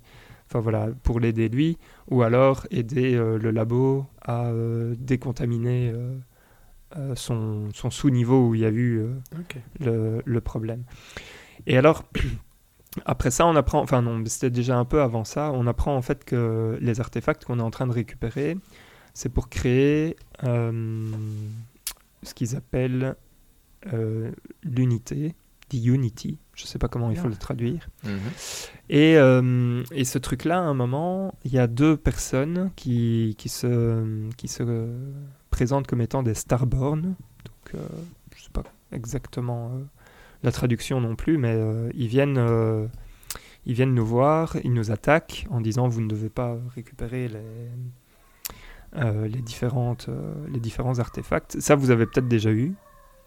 Non, Peut-être je toi, pense pas. Non. je pense pas. non, t'as pas pas. encore eu les Starborn Non. Ok, ouais. C'est- Vous voyez, c'est ça qui est fou, parce que ça, c'est le cœur de l'histoire. Ah oui. Et ça arrive après euh, 14 heures, quoi. C'est ça qui est dingue. Et alors, en fait, ils sont deux. Il y en a un qui s'appelle l'émissaire, l'autre qui s'appelle le chasseur. Et, alors, euh, ils, ont, euh, ils ont un meeting et nous, on arrive. Et alors, euh, le chasseur nous dit, enfin, dit à ce moment-là, oui, on a ce meeting dans tous les mondes dans lesquels on, on va. Et ici, c'est la première fois où c'est quelqu'un d'autre qui est en train de récupérer les artefacts. Et donc, le, quelqu'un d'autre, c'est nous. Et alors, on apprend qu'en fait, dans tous les autres, dans tous les autres euh, mondes ou versions euh, du monde euh, qui sont possibles, à chaque fois que nous on meurt, bah, c'est la personne qui est avec nous qui va réussir à récupérer tous les artefacts. Donc voilà. Ouais. Alors ici, il s'avère que c'est pas nous qui, qui sommes morts. Donc voilà. Euh, et alors après, on va avoir un choix. Donc euh, le, le chasseur, lui, son, sa vision, c'est que euh, les artefacts, c'est... Enfin, ils sont là, tout le monde peut les prendre, tout le monde peut les récupérer. Et à partir d'un certain moment, bah, euh, euh, tu tues les, les gens pour récupérer les artefacts et, et c'est celui qui arrive qui, qui a droit de, de pouvoir utiliser l'unité. Je vous dis pas encore à quoi sert l'unité, mais vous avez une idée. Et euh, l'émissaire, lui, euh, il dit euh, non, l'unité, c'est pour personne, sauf les gens qui sont en droit de l'utiliser, genre ceux qui l'ont déjà utilisé auparavant. Et donc, il faut faire un choix entre ces deux-là. Il faut savoir que l'émissaire se présente comme quelqu'un de très gentil Mhm. et euh, enfin de très raisonné et très agréable. Quand le chasseur, euh, ça a l'air d'être une brute épaisse euh, qui est juste là en mode Ouais, moi j'en ai rien à cirer, je tue tout le monde, de toute façon on n'en a rien à foutre, c'est juste pour récupérer les artefacts et pour pouvoir construire l'unité. quoi. Et donc là il faut faire un choix. Donc on- le choix c'est euh, soit on va avec l'un, soit on va avec l'autre, soit on, on va tout seul. T'as choisi Euh, quoi moi, j'ai euh, fait le choix d'aller avec le, le chasseur parce que j'étais là, genre, bah, a Mhm. priori, il y a des trucs qui sont euh, dans la nature. bah, ouais, c'est un peu premier arrivé, ouais. premier servi. Mhm. Voilà. J'ai pas trop réfléchi. Non, mais bon, il y a probablement des trucs plus, plus intéressants à faire, hein, mais moi, j'ai pas été très très Non, loin c'est très euh, bien. de ce point de vue-là. Et alors, bah, si on va avec l'un des deux, en fait, on va, euh, comment dire, on va, euh, on va s'aider pour construire l'unité, et du coup, on va tuer l'autre. Voilà, globalement. Et alors, euh, le, le chasseur, lui, à la fin, euh, quand, quand on a eu fini de tuer euh, l'émissaire, il m'a donné toutes ces parties d'artefacts et il m'a dit le seul truc que je demande, c'est qu'au moment où tu crées l'unité, bah, tu me le dis comme ça. Enfin, je, je viens avec toi, quoi, mais, mais c'est toi qui as le droit de l'utiliser. Euh, et donc, qu'est-ce qui se passe tout à la fin? Donc, on rentre dans l'unité. Et là, euh, ben, en gros, on te dit tu as le choix. Soit euh, en gros, tu changes de monde et donc tu es, tu es Starborn, tu deviens Starborn en fait. Et donc, changer de monde, qu'est-ce que ça veut dire? Ça veut dire faire une sorte de New Game Plus, sauf que tu vas arriver dans une autre version de ton monde et donc il peut y avoir des trucs qui ont changé. Donc ça, c'est la... Ça, c'est le truc malin qu'ils ont fait, que moi, j'ai pas vécu parce que j'ai pas eu le courage d'aller très très loin dans le truc, mais typiquement, tu pourrais avoir des choses du style tu vas tomber sur, euh, sur toi Mhm. dans l'autre monde Ah ouais. où tu vas donc tous les trucs de, de multivers classiques Mhm. quoi mais mais voilà mais donc ça ça donne un peu euh, l'idée de euh, de ce à quoi ils ont réfléchi et donc ça veut dire que le New Game Plus entre guillemets il est infini parce qu'à chaque fois qu'on recrée l'unité boum on peut recommencer dans un monde nouveau Mhm. euh, et euh, se refaire une histoire, sachant que c'est à la fois euh, notre monde, mais pas tout à fait le même, parce que c'est pas tout à fait les mêmes compagnons qu'on a eus. Ils sont parfois un peu différents ou des trucs comme ça. Ou alors on peut décider que en fait bah, notre vie, enfin nos amis sont irremplaçables, etc. Et donc on retourne dans, dans notre monde actuel, dans lequel euh, dans lequel euh, on, on a fait toute l'histoire quoi, principale. Je sais pas si c'est clair ce que je viens de Mhm. raconter, mais en gros, on peut choisir de rentrer dans l'unité pour changer de monde et en gros faire un New Game Plus, ou euh, ou rester dans le monde. C'est stressant ça, parce que En les crédits, tu l'as à quel moment voilà. non, non, mais c'est vrai. Ah, ouais. du, coup, du coup, moi j'ai fait le choix de rentrer dans l'unité Ah, et puis j'ai eu les crédits. Ok. Voilà. Ok. Je, pense, je pense que si tu choisis de rester, tu as les crédits et puis après tu, Ah, tu ok, continues ok, ok. de là où tu es resté. Ok. Mhm. Alors, fun fact, si vous choisissez de devenir Starborn, Mhm. vous commencez dans un super, dans un super vaisseau, qui est le vaisseau des gens qui sont Mhm. Starborn en fait. Et donc, euh, tu gardes, euh, bah, tu gardes tout en fait, de ce que tu avais euh, Ah ouais. Mhm. auparavant. Ok. Et- mais alors, tu arrives dans un monde où, euh, je sais pas, euh, enfin, il y, a des- il y a des choix que tu peux faire, il y a des gens qui peuvent mourir, tu peux tomber aussi sur, euh, je sais pas, l'enfant euh, de la personne qui est morte et qui, qui vient pour se venger ou des trucs Ah comme ça. Donc, il y a, enfin voilà, donc il y a tout ce côté incroyable Hmm. dans la narration qui peut se produire en New Game Plus. Euh, mais il faut avoir la patience de le faire plusieurs fois, quoi. Et de le vivre. Et si j'ai bien compris, il y a 10, 10, euh, 10 possibilités euh, Ah ouais. de, de versions alternatives de- du monde. Donc, voilà. Et donc, quand j'ai écouté le Mm. podcast, le podcast euh, spoilait ce, ce truc-là, parce que le type disait qu'en gros, il avait fait son premier play, enfin, sa première partie, qu'il avait trouvé ça euh, un peu comme nous. Mhm. Et puis qu'à la deuxième, il s'est dit, oh tiens, c'est marrant, il y a quand même deux, trois petits trucs qui changent, mais c'est pas incroyable. Et puis euh, il l'a il refini, et puis à la troisième, il a dit, et là, là j'ai été euh, complètement euh, mis par terre parce qu'il y avait euh, justement euh, l'enfant d'une personne qui était morte dans son premier univers, Mhm.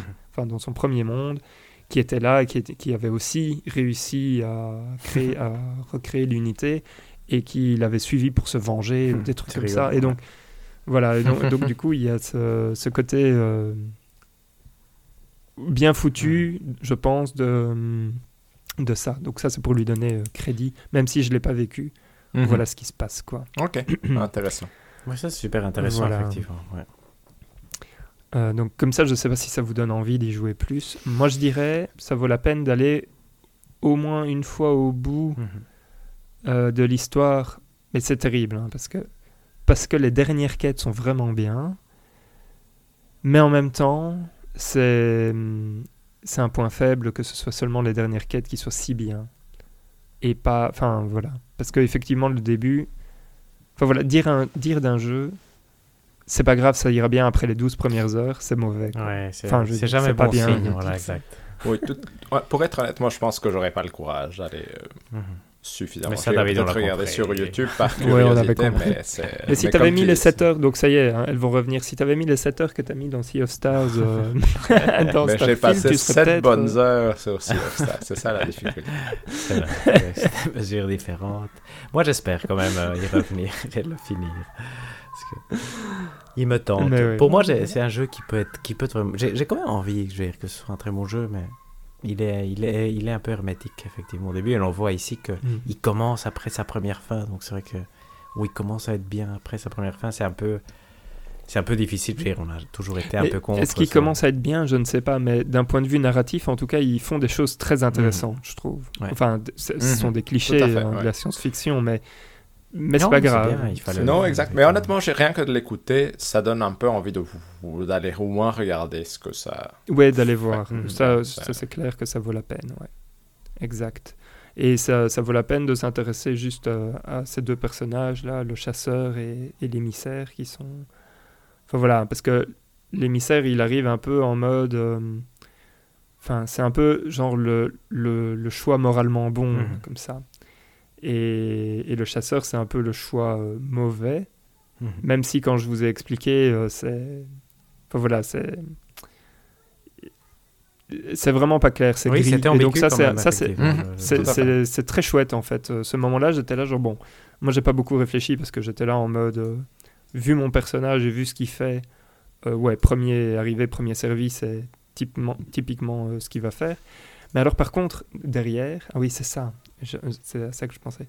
Après, je me suis dit, en fait, tu serais dans Baldur's Gate 3, tu dirais au chasseur, je viens avec toi, mais derrière, tu pourrais le trahir en fait. Que Ouais. ici, je pense qu'une fois que tu as dit je vais avec toi, tu peux pas le trahir. Mhm. Ou tu as peut-être tout à fait, c'est vrai que c'est un bon une occasion à un moment, mais sinon, tu vois, tu as fait le choix et donc tu es sur des roulettes euh, du jeu. Quoi. Enfin voilà. Voilà, voilà. Ouais, je n'ai merci, plus rien à dire ouais, de C'était très jeu. intéressant. Ouais, merci, ouais, exact. Parce que là, ça. Ça donne moi, je comme pense ça, que vous avez compris pourquoi, euh, pourquoi j'avais Oui, vraiment clairement. envie de le finir. Mhm. Oui, parce que tout je à voulais fait. voir ce truc-là, quoi, en fait. Mais, mais je l'ai à moitié vécu parce que j'ai pas eu le temps de le finir cinq fois. Mhm. Donc voilà, on en a fini sur euh, Starfield ou... Pour moi, oui. Oui, je pense qu'on en a fait le tour, Voilà. non Ouais. Et donc, euh, on n'a pas répondu à la question euh, est-ce que c'est le jeu qui sauve Xbox Ou on y a répondu On y a répondu. Bonne question. Moi, je n'ai pas regardé s'il est. Tu vois, parce qu'il y a énormément de joueurs qui y ont joué. Donc, je pense que ça a marché niveau buzz et nombre de joueurs. Je ne sais pas si ça a maintenu le nombre de joueurs. Tu vois, c'est. Il y a eu un beau pic. Je ne sais pas si Mhm. ça continue, entre guillemets. Mais Moi, c'est vrai que ça a bien marché, quoi. Il y a eu 6 millions de, de ventes, non? De joueurs, non. 10 millions de joueurs, et on sait pas. De- Les ventes, on le Ouais, sait non, déjà 6 millions de ventes. Ah ouais, ok. 6 millions de ventes. C'est vrai, ah ouais. Ça, j'avais, c'est vrai que j'avais pas vu. Euh, c'est vrai que le vrai chiffre, finalement, parce que c'est ça le, le seul truc qui importe, ou qui importait à l'époque où on disait que ça allait sauver Xbox, c'était le nombre de, d'utilisateurs Game Pass en plus. Non, Est-ce que ça a fait le boom de dire- Parce que si avec Starfield, ça plafonne à 32, 33 millions, tu vas voir difficile de trouver des meilleurs arguments que Starfield pour, Mhm. indépendamment de la qualité du jeu. hein, dire. Donc, euh, je pense que ce sera ça la question. Après, je, moi, j'avais déjà l'impression aux dernières euh, E3 que Xbox changeait un peu de fusil d'épaule pour dire on a le Game Pass et c'est important, mais on veut quand même vendre des Mhm. jeux. Et donc, on mettra un peu l'aspect sur les deux choses. Et je pense que c'est inévitablement, ça va être le, le bon truc. hein. Mais, je pense que Xbox, maintenant qu'ils vont finir l'acquisition de Activision, avec Starfield, Starfield est un des jeux indispensables de cette année, peu importe sa vraie qualité. Je veux il sera peut-être pas nominé à jeu de l'année. Vous croyez qu'il va être nominé à jeu de l'année dans cette liste Moi, de pense 6 pas. de Jeff Keighley? Euh, pas, pas jeu de l'année, mais il serait bien. Attends, Meilleur il y a quoi RPG, comme, euh, Il y a, il y a RPG, Non, non, pas meilleur RPG. Certainement pas meilleur Non, non, RPG. nominé, hein, nominé. Il sera pas, parce que ça, ce sera pour Baldur's Gate, effectivement. Oui, oui, mais non, mais ce que je veux dire, c'est parce que c'est pas vraiment un RPG en fait, c'est ça le truc. Euh, mais il n'y a pas euh, genre Best Sci-Fi? Non, ça, Non. je pense pas que ce soit. Il n'y a pas Best Sci-Fi? Non, je pense pas. Hmm. Non, peut-être qu'il fera best sci-fi, du genre, mais- Best Story St- Hmm, euh, ouais, ça, je c'est sais pas, pas, mais il, pense, il sera peut-être nominé quelque part, ça je pense, mais est-ce qu'il sera le dans liste nominé à Best Moi je dirais que non. ouais, ouais. Moi je pense Euh. aussi qu'il sera dans Best RPG, mais je pense pas qu'il sera dans la liste Mais c'est con parce que c'est pas vraiment un RPG quoi.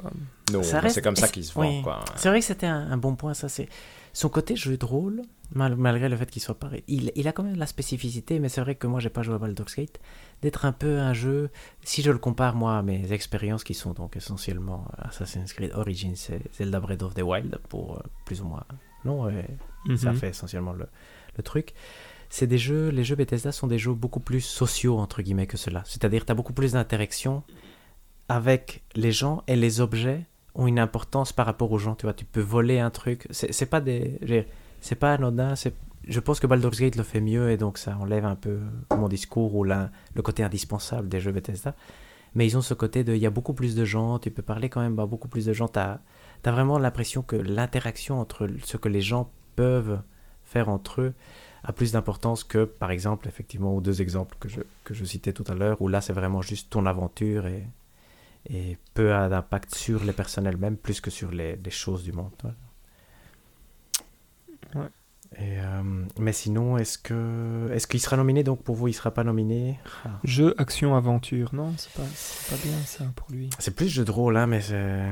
Moi je pense qu'il sera plus dans la catégorie jeu de rôle nominé en tout cas. Oui, mais je suis d'accord avec vous. hein, C'est juste mais pour tout à dire fait, non, on ou jeu de simulation, jeu de Oui, simulation. Même si moi j'ai rien fait de la simulation. mais- Mais en tout cas, je Voilà. pense pas qu'il sera dans la liste principale, vu que c'était ça la question d'Hector. Non, je il gagnera que, rien. euh, Ou je- si peut-être un truc euh, auquel on n'avait pas pensé. Il, y a- il peut gagner meilleure musique, par exemple. Ça, c'est des choses que... Oh non. C'est pas... Il a pas une bonne musique, j'ai pas fait particulièrement attention, hein, mais j'ai entendu Ouais, ça va pas bien en gens. cas, ouais.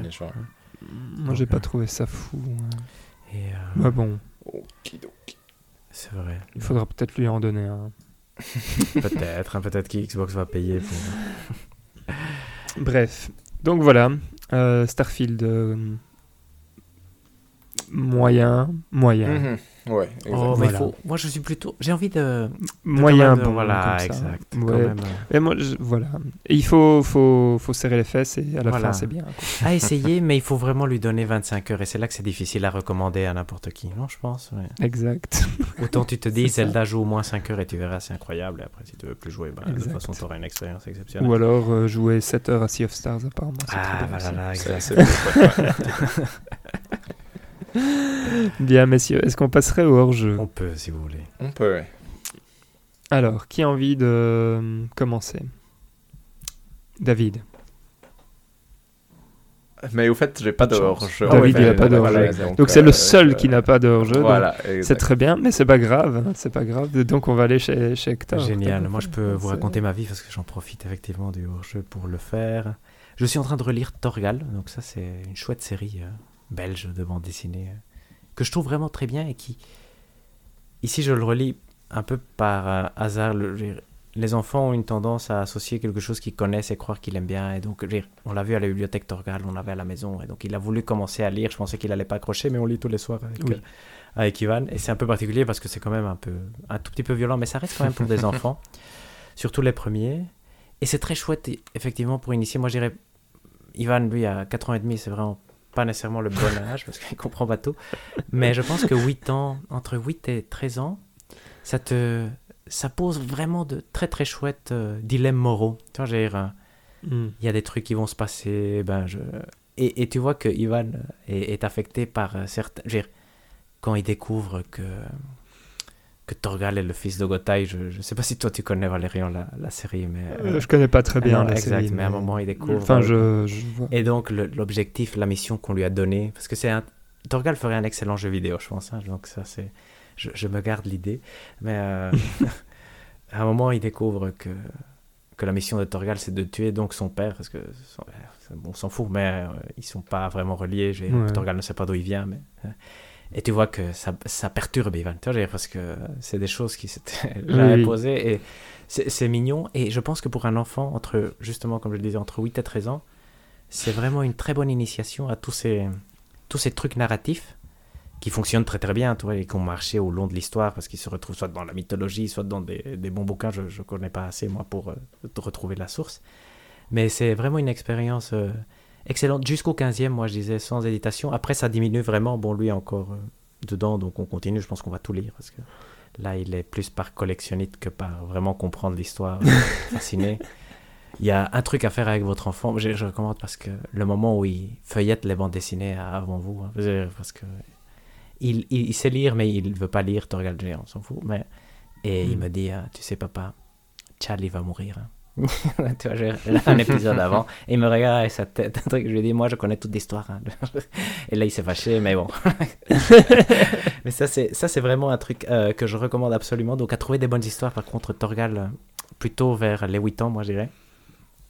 Et Mm. sinon, euh, dans une recommandation plutôt bouquin, euh, j'ai lu le l'avant-dernier livre d'Amélie Nothomb, donc en- encore une très belge ici mon hors-jeu. Euh, c'est premier, ça s'appelle Premier Sang, ça a gagné le, prix Renaudot, je pense. J'avais lu un autre prix Renaudot il y a, il y a quelques années qui était La disparition de Joseph Mengele, et donc celui-là était vraiment excellent. Et ici, celui d'Amélie Nothomb est vraiment très très bien aussi, ce qui me fait dire que je, j'essayerai d'autres livres qui ont gagné ce, ce prix-là. Mais ici, Premier Sang, c'est un exercice très curieux et je pense que ça vaut vraiment la peine de le lire si ce type d'exercice vous intéresse. Elle raconte la vie de son père à la première personne et je trouve que ça donne un résultat très très Mm. chouette. Donc, euh, et la fin, moi j'ai bien aimé. Je, je, et c'est, Amélie Nothomb écrit très très bien et très léger, donc ça se Mhm. lit très facilement. Et celui-ci, j'en avais lu, j'ai lu beaucoup d'Amélie Nothomb et tous les derniers que j'avais lus, j'avais été vraiment très très déçu au point où je m'étais dit je vais plus jamais lire Amélie Nothomb. Mais ici, le, je sais pas comment s'appelle la phrase que vous avez au début du bouquin, tu vois, où ils citent d'autres personnes en général, ils mettent une petite phrase qui vous fait comprendre de quoi Mm. valait le livre, mais vois, Mhm. j'ai- je sais pas comment ça s'appelle, mais ici la phrase était vraiment très très chouette. Je vous laisserai euh, la découvrir. Et le sujet, moi, m'intéresse de- d'écrire la, la vie de, de son père, et donc je me suis dit, bon, je vais quand même l'emprunter pour avoir une perspective là-dessus. Et j'ai été vraiment très très séduit. Et ça se lit en plus en deux heures et demie, donc ça c'est toujours euh, Mm. le côté satisfaction de, de lire euh, Oui. d'être sûr de finir le bouquin qu'on commence. Ça, c'est toujours agréable, effectivement. Mais voilà, mais ça, c'est mes, mes deux recommandations. hein. Super. Ok. Merci Cool. Hector. Moi j'en ai une petite aussi. Euh, alors c'est une recommandation pour les gens qui aiment euh, euh, qui aiment se faire du mal entre guillemets. Donc c'est un livre euh, aussi c'est Nickel Boys de Nickel Boys en fait. Ah, wow. euh, Mm, de Conor Colson Whitehead. Mhm. ouais. Euh, que vous avez lu du coup? Non, Ou- Non, j'ai lu un autre livre du même auteur, mais D'accord, ok. Mais donc c'est quoi? Ça raconte. euh, en fait, c'est basé sur une histoire vraie qui s'est ré- euh, déroulée dans un centre correctionnel, si je dis pas de bêtises, de rééducation euh, pour les mineurs euh, en Floride. Et, et ça raconte la vie de jeunes noirs qui ont été persécutés, c'est vraiment le mot, euh, entre 1900 et, encore dans les années 2000. Euh, c'est assez terrible euh, dans le sens, bon, c'est ça se lit entre guillemets bien, dans le sens où, enfin, le style de l'auteur est, est vraiment facile à lire, etc. Il n'y a pas beaucoup de pages, c'est 224 pages si, si, ça, si ça intéresse euh, les gens, mais c'est c'est une lecture dure en fait, Mhm. parce que c'est euh, c'est vraiment euh, une lecture sur l'injustice en fait que peuvent vivre ces gens-là, sur le traitement qui est infligé, sur le fait que, enfin, c'est vraiment, enfin, il y a le racisme, il y a, il y a, y a tout dedans, et il y a des moments où je vais, je vais être honnête, je m'arrêtais de lire parce que j'avais presque envie de vomir en fait. euh, Ah, wow, tellement ça me, ça me choquait. Euh, donc voilà, donc c'est pour euh, les gens qui ont une âme, enfin, pardon, qui, qui sont bien accrochés. hein. Mhm. faut être, faut être bien dans ses baskets au moment où, où vous lisez ça. Et, et la fin est, voilà, et la fin est terrible. Mais voilà, donc je le recommande pour ceux que ça intéresse. Il a eu le prix euh, Pulitzer, Pulitzer, euh, ouais. de, Mhm. 2020. Ces deux ouais. premiers bouquins ont eu le prix Pulitzer. Je pense que c'est Ouais. une exception, ce Euh, monsieur. Underground Railroad. Underground Railroad, Ouais, c'est le premier. ça, c'est son septième. Ah, si j'ai septième? Ah oui, voilà, ok, septième. pardon. Alors, je pensais, voilà, les deux derniers, alors. euh. Un- Underground Railroad, c'est un peu la même impression qui m'avait laissé euh, que ce que t'as laissé Nickel Boys pour le coup. D'accord, ouais, c'est un- ouais.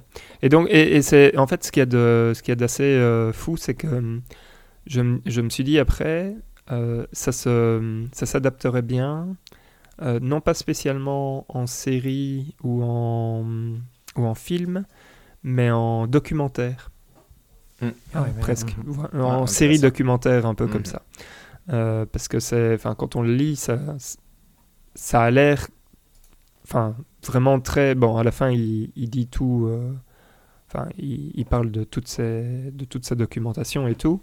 Mais, euh, mais ça fait très documentaire comme ça. Bon, après, un film, euh, ça passerait aussi, bien Mhm. évidemment. Même à si fait. ouais. faut pas, faut pas que les gens du cinéma continuent sur cette voie-là, parce que sinon, euh, on va se demander à quoi ils servent, en fait, euh, où est leur inspiration. Mais, euh, mais voilà, donc, très bon livre, euh, lecture très difficile, donc euh, pas extrêmement euh, conseillé à, à n'importe quel public, mais euh, ou... Enfin, ouais, je veux dire, Ouais, ça se pour lit plus ou moins à n'importe quel âge, mais voilà, c'est c'est dur, quoi. Euh, et c'est rigolo que, je- là je me faisais juste la réflexion, c'est rigolo que quand quand il n'y a pas d'image, parfois c'est plus dur que s'il y avait Mhm. l'image avec, quoi. Enfin Mhm. bon, bref. Tout à fait. Euh, Ouais, c'est la puissance, effectivement, mais- non, de la... Ouais, c'est ça. c'est- Mais donc, euh, voilà pour moi. Donc, David, euh, toi, on te passe cette Ouais, fois-ci. on va passer cette Euh, fois-ci. mais bon, euh, habituellement, tu viens toujours avec des recommandations cinéma et tout, donc euh, on sait qu'une prochaine fois, euh, nous serons servis. Mais je pense que tout est dit alors. De mon côté, Tout tout, est est dit. dit, en tout cas. Ouais. Nice. Eh bien, merci, chers auditrices et auditeurs, de nous avoir écoutés. Euh, nous avons le fameux X, euh, arobase podc, tout est dit. Nous avons euh, l'adresse mail de podcast tout est dit, arobase gmail.com. Nous avons la chaîne YouTube, Mhm. tout est dit, tout court? Je pense. Oui, non tout Ouais. court. Donc, oui, hein, tout court. Euh, en trois mots cette fois-ci. Mhm. Euh, nous avons aussi le plaisir de vous annoncer le jeu du mois suivant, qui n'est autre que Super Mario Bros. euh, Wonder. Et on finira effectivement avec Coco. Euh, non, on finira avec Baldur's Gate 3. on verra euh, si, euh, si le lobbying de Hector Voilà. euh, va nous faire changer d'av- d'avis ou pas. Euh, mais donc on se retrouve bientôt pour un prochain épisode. D'ici là, portez-vous bien et jouez bien. Ciao ciao. Ciao à tous. Ciao à tous.